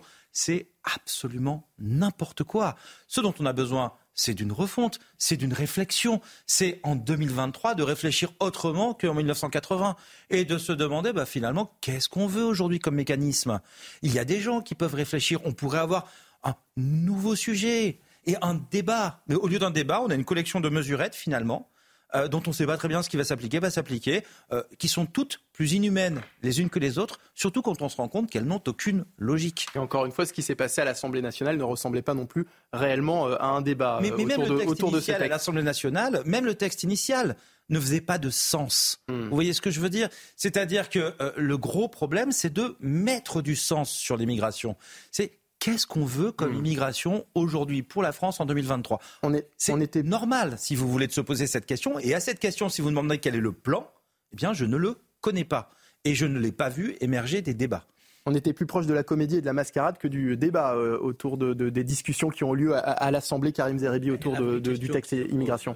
euh, à nos politiques, c'est est-ce qu'on fait de ce sujet un sujet purement et seulement électoraliste ou est-ce qu'on est capable d'en faire un sujet d'intérêt général avec une approche, je dirais, positive et une approche qui est celle de la fermeté, euh, qui est nécessaire euh, et euh, qui nous oblige à gérer les flux migratoires. Mais gérer les flux migratoires, ça ne veut pas dire surfer uniquement sur les peurs, sur les aspects négatifs. On peut aussi expliquer que nous avons besoin d'une immigration régulée, euh, donc, choisie, euh, et qui trouve sa place dans la société française. On est incapable d'avoir ce débat-là avec rationalité. Euh, or, euh, quand j'entends, moi, que la, CMP a statué sur un texte dont on savait, avant même, effectivement, que tout le monde a posé sa signature, qu'il allait euh, contenir des aspects inconstitutionnels, je me dis, mais quand on parlait tout à l'heure de l'affaiblissement du politique, mais où va-t-on? C'est pas possible. On a la présidente de l'Assemblée nationale, le président de la République en personne, donc qui saisissent le Conseil constitutionnel. Ils savaient, lorsque leurs députés de la majorité votaient ce texte-là, qu'il avait des aspects in- inconstitutionnels. Mais c'est baroque. C'est c'est presque une forme d'instrumentalisation. Euh, C'est pour ça que je dis, est-ce qu'on en fait un sujet purement électoraliste ou est-ce qu'on en fait un sujet d'intérêt général pour la nation? Donc, tant pour les immigrés que pour la France. Je veux dire, on n'est on pas capable, on n'a pas ce recul, cette hauteur de vue. On manque de cap, on manque de colonne vertébrale. On ne sait plus où on va politiquement dans notre Oui, pays. c'est qui, ça on- le drame. c'est Le qui, drame, on- c'est ceux qui nous dirigent. Euh, qui Bah, veux-tu que ce soit Qui veux-tu que ce soit parlementaires qui sont très coupables. Et En partie, ils nous dirigent, quand même. Nathan Dever. Moi, je suis d'accord avec tout ce qui a été dit. Je pense qu'il faut se poser une question. Euh, comment les historiens raconteront cette loi dans un siècle? Euh, On ne sait pas ce qui va se passer. On ne sait pas si Marine Le Pen va accéder au pouvoir dans, euh, dans, quelques années. Mais en tout cas, ce qui est certain, c'est qu'en effet, quelque chose qui est absolument euh, aberrant, si vous voulez, qu'il y ait un texte anticonstitutionnel à certains égards, avec des mesures qui nous viennent tout droit, comme je le disais tout à l'heure, non seulement du Rassemblement national, mais du Front national. Intellectuellement, ça vient de là, c'est sa matrice pour un certain nombre de mesures du Front national de Jean-Marie Le Pen. Comment se fait-il qu'un texte comme ça qui passe avec l'aval d'un certain nombre de gens de la majorité euh, euh, présidentielle, qui passe avec dans un contexte où on a un ministre de l'Intérieur qui nous dit qu'il expulse des gens contre l'avis de la CEDH et que c'est très bien. Donc tout ça, ça doit quand même nous faire réfléchir. Moi, je me souviens en 2017, il y avait un certain nombre de gens qui disaient le macronisme, finalement, derrière un peu le vide idéologique, le risque, c'est que ce soit la préparation de la France de l'extrême droite. Et quand les gens disaient ça en 2017, on avait l'impression qu'ils disaient des sortes d'abstractions, des slogans Emmanuel Le Pen, que c'était complètement aberrant. Mais là, si vous voulez, cette loi, elle montre un, euh, objectivement une forme de collusion idéologique et politique entre des gens qui se sont présentés contre, comme des remparts contre le Front National. C'est quand même pour ça que les gens ont voté pour eux en 2017 et en 2022, enfin une grande partie des Mmh. électeurs, et qui aujourd'hui introduisent dans la loi ou veulent introduire dans la loi des mesures, des dispositions, des idées qui viennent directement de ceux qui sont censés être leurs ennemis. Donc ça, ça interrogera les historiens dans un siècle, c'est sûr et certain. Un dernier mot sur le sujet, euh, Gilles Miaili. Oui, quand on dit immigration, euh, pour les, élus et peut-être pour les élites, ce sont des sujets techniques qui sont liés au mouvement d'immigration. Mais pour la plupart des Français, c'est la question de la présence de l'islam en France. Quand on dit immigration, on dit ça. Et le- le- le- le- l'expérience collective, c'est que des gens qui viennent des pays euh, musulmans euh, s'intègrent et relativement moins bien que ceux qui sont venus de la Pologne, ceux qui sont venus de l'Italie, de l'Espagne et d'autres pays, et que aujourd'hui on se retrouve dans une situation où il y a trop, ils sont trop nombreux les gens qui n'ont pas de, problèmes, de, de projets d'intégration, qui sont en France parce que dans les pays d'origine leur vie était pas bonne, mais qu'ils n'ont pas l'intention de devenir français. Et depuis quand les ils veulent, ils veulent, ils veulent, ils veulent, ils veulent, Attendez. ils veulent vivre dans des îlots ouvre des culturels. balles. Puis surtout à l'époque, c'était facile. Alors, débat. Oui, c'était- et donc, c'était simple. Les mais dans la tête des gens qui, Hum. qui Aujourd'hui, s'expriment dans les... on, dit, quand on dit qu'il y a 65% des personnes qui sont pour la loi, c'est pas parce qu'ils ont étudié la loi. C'est parce qu'ils en ont marre de ça. Et quand on parle d'immigration, dans leur tête, c'est ça. Oui, mais ils ont Comment on veut qui est devenu incompréhensible pour le commun des mortels. Alors, je voudrais qu'on parle à présent des euh, émeutes qui ont secoué la France. C'était il y a tout juste six mois. Euh, partout en France, moyenne et grande ville, le pays était confronté à, une, euh, à de réelles violences suite à, à la mort du jeune Naël. Retour sur ces émeutes avec Audrey Berthaud et Dounia Tengour. Et on en parle juste après sur CNews et sur Europe 1. Voitures incendiées, commerces pillés, des images qui ont marqué tout un pays. La mort de Naël, tué le 27 juin dernier lors d'un refus d'obtempérer, avait déclenché une vague d'émeutes à travers la France. Plusieurs jours qui avaient plongé le pays dans le chaos. Un syndicat de police se rappelle cette période particulièrement violente. Les émeutes ont, été d'une violence extrême. Il y a eu jusqu'à 40 000 policiers gendarmes mobilisés. Elles ont duré du 27 juin au 7 juillet 2023. Il y a eu plus de 900 policiers et gendarmes blessés, 35 pompiers, 12 000 incendies de poubelles, 1100 bâtiments publics incendiés ou dégradés, 270 commissariats gendarmerie, postes de police municipaux attaqués, 250 écoles saccagées. Le coût, d'après les assurances, est de 750 millions d'euros. Des conséquences économiques importantes. À la suite des événements, 1239 peines de prison ferme ont été prononcées. Alors, Sophie de Menton, on a évidemment tous été euh, marqués hein, par ces, ému- ces émeutes qui ont eu lieu il y, a, tout juste six mois. On a tous encore ces images euh, très très fortes en tête qu'on a pu voir évidemment sur, euh, toutes les chaînes de, télévision, ces scènes de guérilla urbaine. Qu'en est-il aujourd'hui, six mois après? C'est très compliqué parce que pour moi, il y a deux sujets très clairs. Il y a la sécurité et le fait de gens violents qui se grèvent sur tous les mouvements. Mais je me souviens qu'à l'époque, les Gilets jaunes, euh, c'était, euh, ça m'a interpellé directement en tant que responsable d'un mouvement patronal. Et c'est nous qui avons proposé immédiatement parce que ce qui était en jeu, c'était le pouvoir d'achat exclusivement le pouvoir d'achat. Ils étaient dans la rue pour ça, c'était des, des braves gens qui avaient mis des gilets jaunes, une idée marketing formidable, et, et qui étaient là. Donc ça a commencé comme ça. C'est pas le même sujet que ces émeutes, je trouve. Et euh, cela... D'ailleurs, a- ces émeutes, y y avait-il de vraies revendications derrière ces émeutes? Ils voulaient un pouvoir d'achat, point. Et puis après, ça a Euh, Pour les- dégénéré. Parler des gilets jaunes, là Oui. Non, je parle des émeutes. Bah, les émeutes, alors tout a dégénéré. Euh, les émeutes, euh, je n'ai aucune tolérance et aucune compréhension pour les émeutes. Je pense que c'est euh, dramatique, qu'il faut rétablir une sécurité et que euh, casser les vitrines des commerçants, comme on a vu avec des villes entières qui ont été, euh, euh, qui, qui ont eu des difficultés après, parce que ça a créé des, des- des- vraiment des problèmes économiques. Je- moi, je suis absolument sans pitié pour les émeutes. Euh, je- Jean-Baptiste Souffron. Oui, euh, c'est ce- face à ces émeutes, on a eu une réponse judiciaire qui a été euh, assez sévère, hein, on le rappelait tout à l'heure, avec euh, 1800 arrestations, euh, des peines qui sont assez lourdes, hein, jusqu'à 12, 24 mois de prison. Si vous voulez, c'est- là-dessus, la réponse a été claire. Par contre, ce qui est gênant. Elle a été claire sur le moment. Elle a été claire sur, le moment. Mais voilà, il y a une réponse instantanée. Même, comme vous le disiez vous-même, est-ce qu'on n'est pas simplement dans l'incantation quant à, aux mesures qui sont prises pour y mettre fin? Là encore, on ne comprend pas quelle est la stratégie, quel est le plan. Et je vous donne, là, on peut prendre date dès maintenant que le 31 euh, décembre, eh bien, qu'est-ce qui va se passer? On aura de nouveau cette spécificité française qui consiste à faire des émeutes, à brûler des voitures. on va compter les voitures brûlées. Exactement. Et, et on se félicitera. Et le ministre de l'Intérieur considérera que finalement, qu'on ait 500, euh, 1000 voitures brûlées. Ça fait partie du folklore. En réalité, c'est le folklore. Mais, attendez, mais on marche là aussi sur la tête en France. Dans hmm. quel autre pays est-ce qu'on accepte ce genre de situation?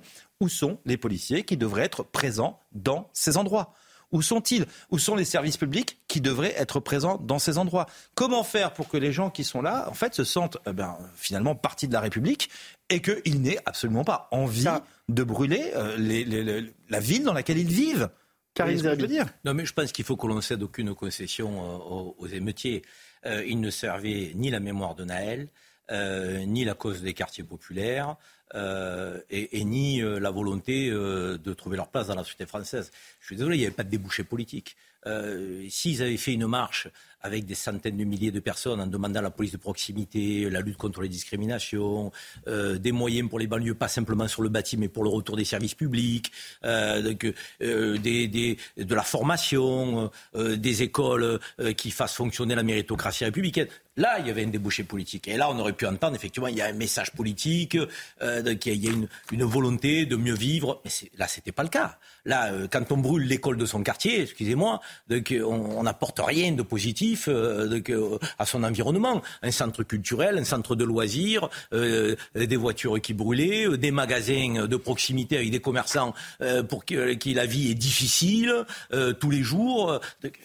Il n'y a que, excusez-moi, je ne vois rien de positif et aucun message qu'on pourrait décrypter à travers ces émeutes. Donc il fallait une réponse judiciaire très forte et très sévère. Elle a été faite. Maintenant, dans la durée, si on veut prévenir ce genre de mouvement, il faut mettre le paquet sur l'éducation, sur la responsabilité individuelle, sur le retour de la police de proximité, l'autorité qui n'est pas l'autoritarisme en gros, l'autorité républicaine. 10 ans minimum. Euh, autorité républicaine. On va partir.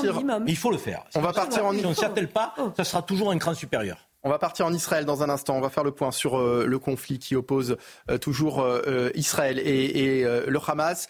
On en parle dans un instant, mais d'abord, il est 18h30 sur CNews et sur Europe 1. C'est l'heure du rappel des titres de l'actualité avec Mathieu Devez.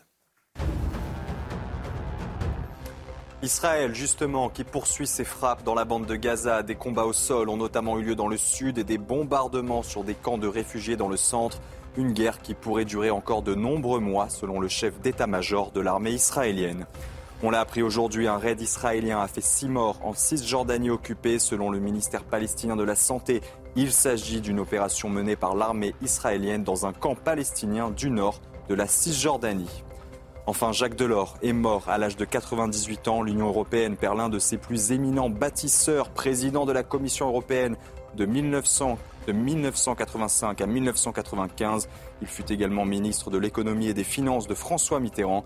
Il restera aussi dans les mémoires comme l'homme qui n'a pas saisi sa chance lors de l'élection présidentielle de 1995.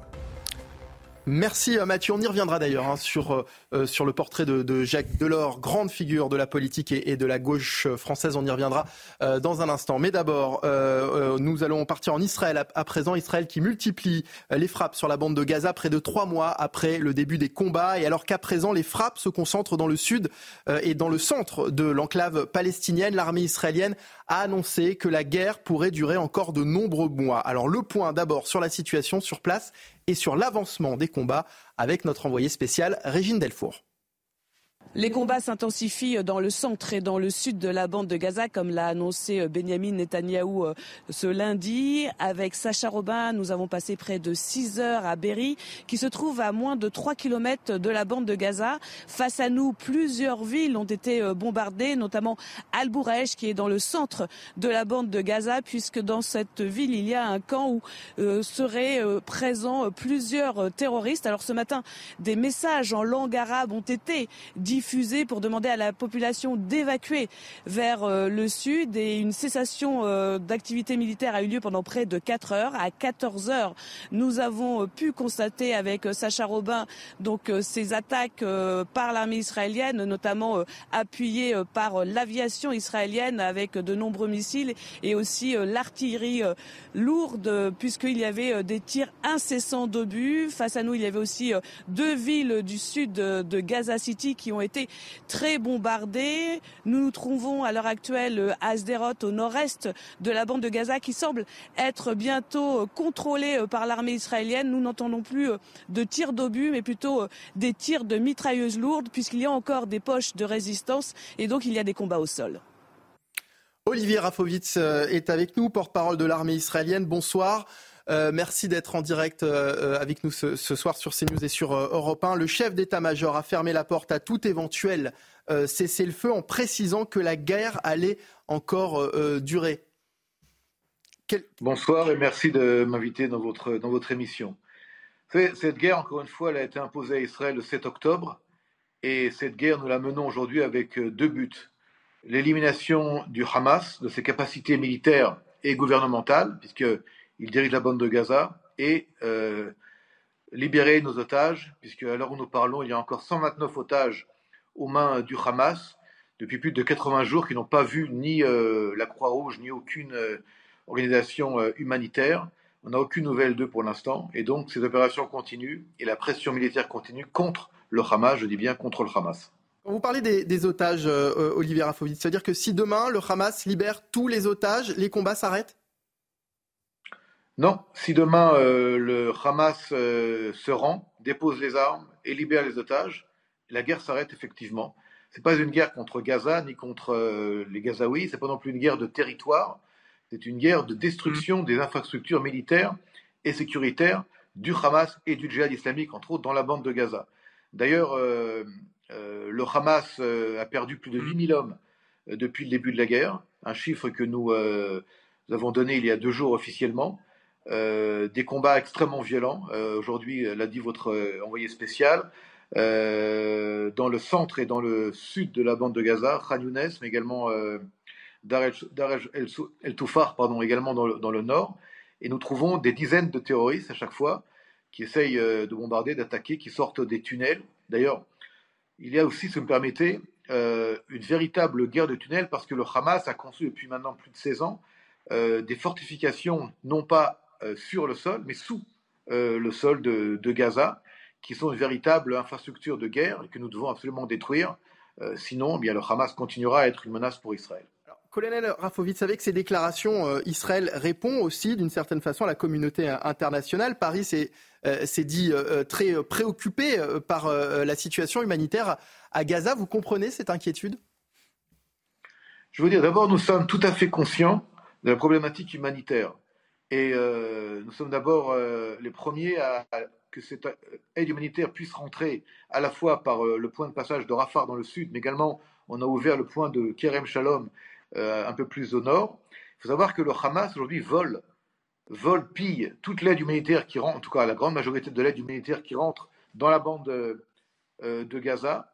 Il y a également malheureusement une pénétration importante du Hamas dans des organisations onusiennes comme UNRWA, qui malheureusement euh, sont totalement euh, pénétrées par, le Hamas, qui est, euh, je dirais, celui qui, qui prend ce, que, ce qui doit arriver au Gazaoui et ce qui crée en fait un chaos humanitaire, en plus de la situation sécuritaire évidemment. Je pourrais même vous dire en, en, une phrase que le Hamas mène une guerre, une guerre humanitaire contre les Gazaouis pour accuser Israël.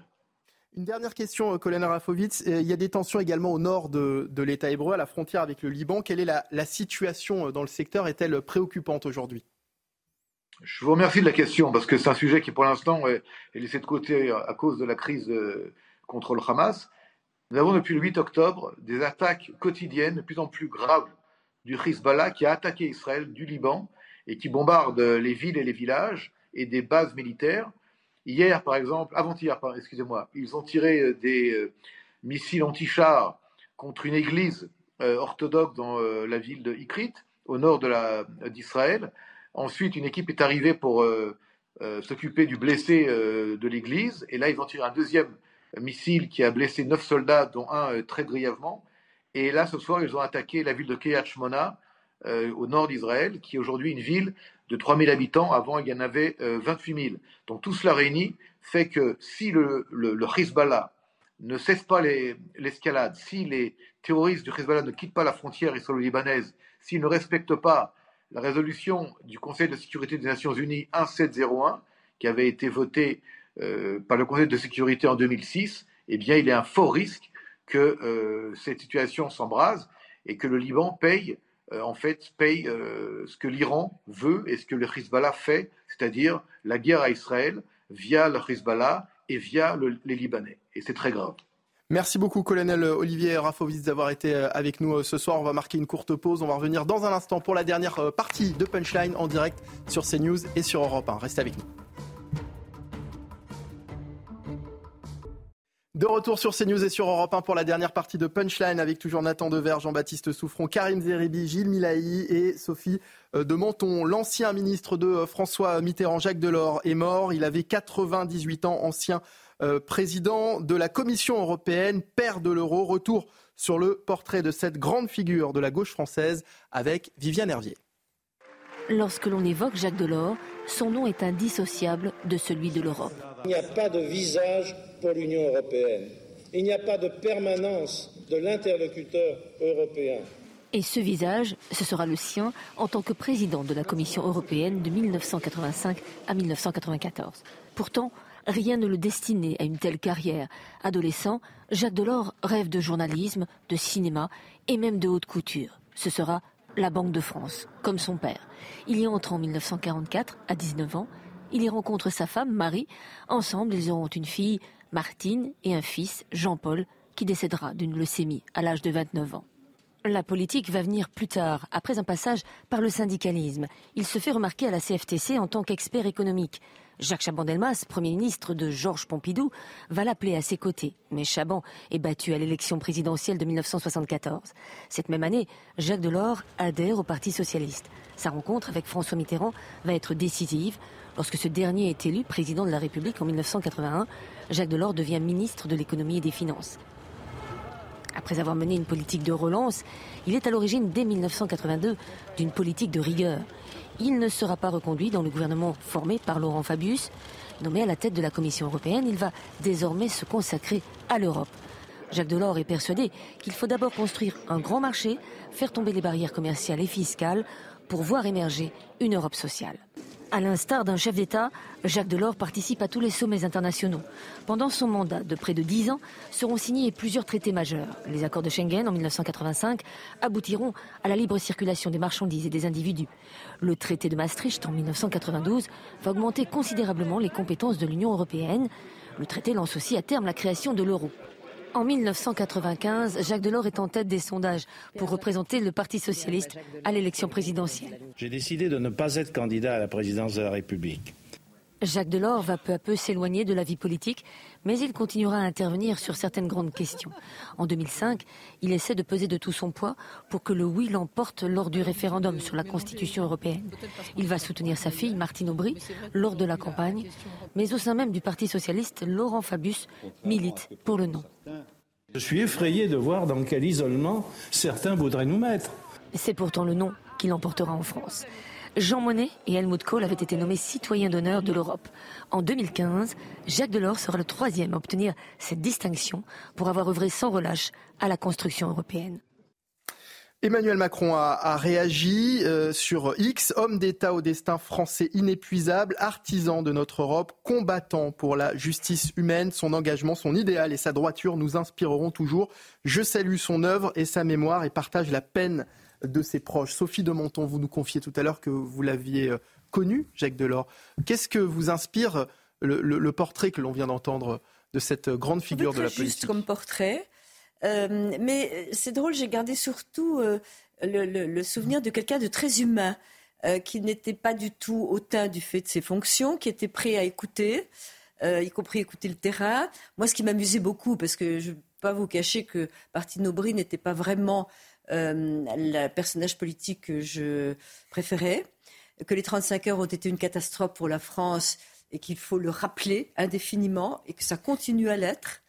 et qu'elle a été, oui, enfin, c'était avec Strauss-Kahn aussi, mais c'est elle qui a quand même, beaucoup influencé. Euh, c'est pas elle qui est décédée. Euh, non, non, mais c'est important parce pas le sujet. que c'est pas le sujet, mais il n'était pas d'accord avec sa fille tout le temps, donc c'est pour ça que je voulais le hmm. dire.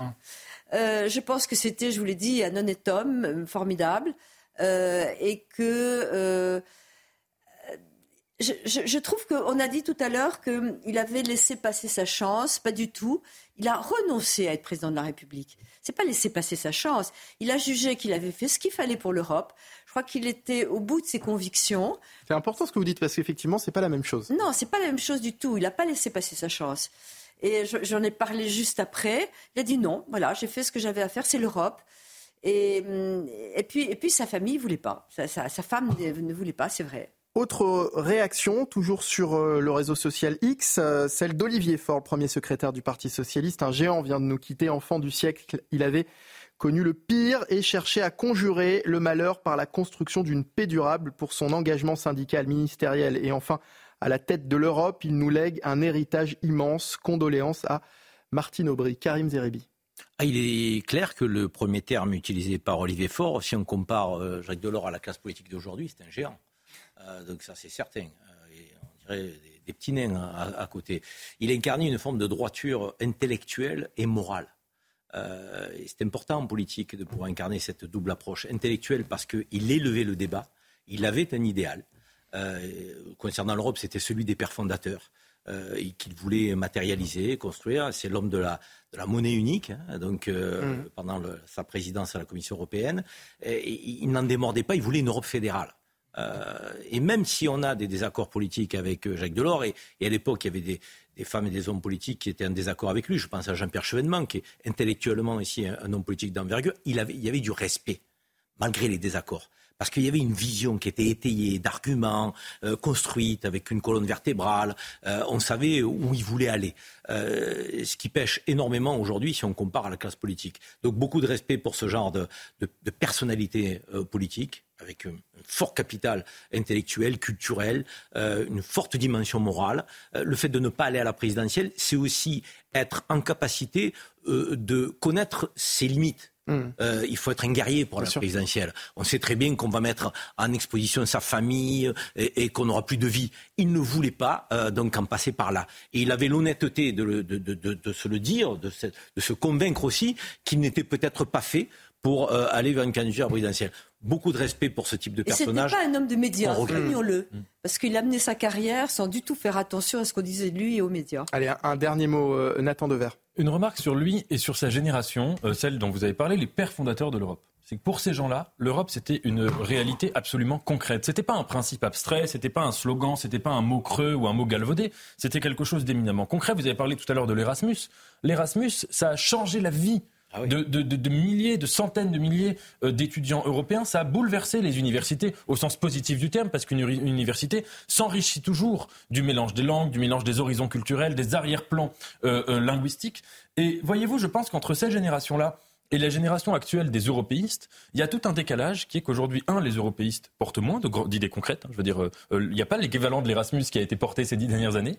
Que deux, euh, ils défendent l'Europe souvent à la manière d'un principe abstrait. Des slogans dans des campagnes électorales. C'est souvent d'ailleurs de manière négative. C'est contre les, les eurosceptiques. Mais c'est rarement pour montrer qu'il y a un projet, un projet vital, un projet charnel, et qui n'est pas seulement des institutions qui sont des institutions froides, dont les médias ne parlent jamais, dont on ne sait pas trop exactement ce qui s'y joue. Personne ne, ne, ne sait exactement comment fonctionne le Parlement européen, la Commission européenne. On ne parle pas de ces, de ces sujets-là euh, de manière démocratique, vitale. Et je pense que cette génération-là, euh, si on ne retrouve pas l'esprit qui était le sien, eh finalement l'Europe, ça restera uniquement une abstraction froide et impersonnelle. On va parler à présent de ces associations euh, féministes qui sont en colère après la tribune N'effacez pas de Dieu. Tribune publiée lundi dans le Figaro, une tribune signée par une cinquantaine de personnalités du monde de la culture. On écoute d'abord le sujet de Célia Gruyère et puis on en parle juste après. C'est une prise de position qui fait polémique. Lundi, 56 personnalités du monde de la culture dénoncent dans une tribune au Figaro un lynchage contre Gérard Depardieu. À sa lecture, les associations féministes font part de leur indignation. C'est un crachat au visage des victimes de violences. C'est une tribune très pédagogique. Ce que l'on voit, c'est comment un entourage va s'organiser et utiliser des arguments tels que c'est un monstre sacré, c'est un génie pour protéger quelqu'un. La présidente de la Fondation des femmes déplore les arguments utilisés par les proches de l'acteur. J'ai l'impression qu'il y a une incompréhension quand j'entends parler de torrents de haine qui se déversent sur Depardieu. Il n'y a jamais de vengeance, mais un besoin de protéger les autres. Parmi les nombreux signataires, Pierre Richard, ambassadeur de l'association Les Papillons, qui recueille la parole d'enfants victimes de violences. L'association a immédiatement mis fin au rôle de l'acteur. Alors qu'on soit d'accord ou pas hein, avec euh, cette tribune, j'ai l'impression, Sophie de Monton, qu'il y, a un problème lié à la liberté d'expression quand on voit les réactions qui découlent après cette tribune. On, peut parler du, courage quand même des personnes qui ont, qui ont, euh, qui, qui, ont signé cette tribune. Dommage que je n'ai pas eu l'occasion de la signer. Euh, Vous l'auriez faite? Ah oui. Vous l'auriez fait? Oui. Oui, bien sûr. Et je trouve quelque chose de très grave. Et laquelle, pardon, de tribune? Celle des artistes ou celle des, féministes Celle des artistes. Celle des artistes, artistes pardon. Défendant, Il y en a eu deux. Euh, défendant, selon la présomption d'innocence. Pardon? Défendant, la, défendant la, présomption d'innocence de Gérard Mais il n'y a pas que ça. Parce que je pense que cette espèce d'emballement qui a fait passer la loi, euh, d'ailleurs immigration derrière, le cas de Pardieu, enfin, cette espèce d'emballement, euh, est très significatif d'une espèce de guerre entre les hommes et les femmes qui est née à un moment donné et, et, certainement pour des, sur des bases qui, qui, avaient une valeur. Parce que je trouve que ce type de, de, conflit-là euh, euh, idéologique, finalement, est néfaste pour toutes les femmes qui sont vraiment victimes de violences. Je pense qu'il y a énormément de cas qui dénature les rapports entre les hommes et les femmes. Je vais vous donner un exemple dans les entreprises. Maintenant, vous avez une femme qui sort du bureau euh, d'un de ses supérieurs hiérarchiques et si elle sort en disant Oh là là, il m'a harcelé, etc., on n'écoutera jamais l'homme. C'est elle qui sera, qui sera euh, écoutée. Donc il faut faire attention, il y a un balancier, oui, oui, parce qu'avant, on s'est plaint de ne pas écouter les femmes qui étaient victimes de violences. Maintenant, euh, c'est elle qu'on écoute quoi qu'il arrive. Il faut faire attention à ça. Et par contre, il faut écouter celles qui sont vraiment victimes inconnus et partout dans la rue euh, euh, de, violences sexuelles. Karim Zeribi, Sophie de Monton nous dit qu'elle aurait signé cette tribune. Vous concernant? Moi, je ne l'aurais pas signé, euh, mais je vais être très court et très clair. Oui, à la présomption d'innocence. On ne peut pas avoir une justice ni des réseaux sociaux. C'est ce que demandent ces, artistes. Pas, seulement, pas seulement. Elle, exonère potentiellement Gérard Depardieu de toute responsabilité au nom du fait que c'est un monstre sacré du cinéma et donc de l'art français. Et là, je ne suis pas en phase avec ça. Oui à la présomption d'innocence, non au l'échange avant que la justice ait puis, euh, euh, puisse statuer. Mais on a le droit d'être scandalisé par des propos et par un comportement. Quand on dit la fifille qui est à cheval, qu'elle prend du plaisir sur le reportage, on sait de quoi il parle. Il ne faut pas qu'on fasse semblant de ne pas savoir. Moi, j'ai été scandalisé. C'était pas des propos publics. Et, donc, non, public ou pas, ça n'a pas, ça n'a pas lieu. C'est l'idée même que l'on se fait d'une petite fille de 10 ans ou 12 ans qui est sur un cheval. Je la trouve honteuse, je la trouve dégueulasse. Et ça, j'ai le droit de le penser, tout en préservant la présomption d'innocence sur les accusations de viol qui le concernent. Et tout en préservant le droit de ces artistes de donner leur avis mais dans Évidemment, mais on a le droit de ne pas être d'accord. Oui, on a le droit de ne pas être d'accord. Je veux dire, les droits, il faut les accorder de tous les côtés. Et j'en termine en vous disant une chose, c'est que j'ai parfois l'impression que dans notre pays, on ne combat pas avec la même force et la même conviction la pédophilie et je le dis au-delà du cas de Pardieu, parce qu'on voit souvent des peines qui sont prononcées pour des actes de pédophilie qui ne sont pas à la hauteur des sanctions qu'on sera en droit d'espérer pour la protection de l'enfance. J'ai dit ça, et, je le dis parce qu'il y a des cas qui sont étayés. Quand vous avez un magistrat qui met sa fille quasiment en vente de 13 ans sur les réseaux sociaux, et, et qui prend 6 mois avec sursis, c'est une honte à un moment donné, est-ce qu'on veut vraiment lutter contre la pédophilie dans notre pays avec la civilisation qu'on prétend être ou est-ce qu'on fait semblant Merci, ça n'a rien à voir avec... je dis, et je dis, et je l'ai dit, je dis Merci à tous. Merci à tous. Punchline, c'est déjà terminé. Merci à tous de nous avoir suivis. Merci à mes invités Nathan Dever, euh, Jean-Baptiste Souffron, Karim Zeribi, Gilles Miaeli, pardon, Sophie de Monton. Merci à, à vous pour ces échanges toujours aussi passionnants. Dans un instant sur Europe 1, Europe 1 Soir avec Hélène Zélani et sur CNews, c'est Face à l'info présenté par Elodie Huchard. Belle soirée à vous sur CNews et sur Europe 1. À demain. C'est Panchi. Mom deserves the best, and there's no better place to shop for Mother's Day than Whole Foods Market. They're your destination for unbeatable savings, from premium gifts to show-stopping flowers and irresistible desserts. Start by saving 33% with Prime on all body care and candles. Then get a 15-stem bunch of tulips for just $9.99 each with Prime. Round out Mom's menu with festive rosé, irresistible berry chantilly cake, and more special treats. Come celebrate Mother's Day at Whole Foods Market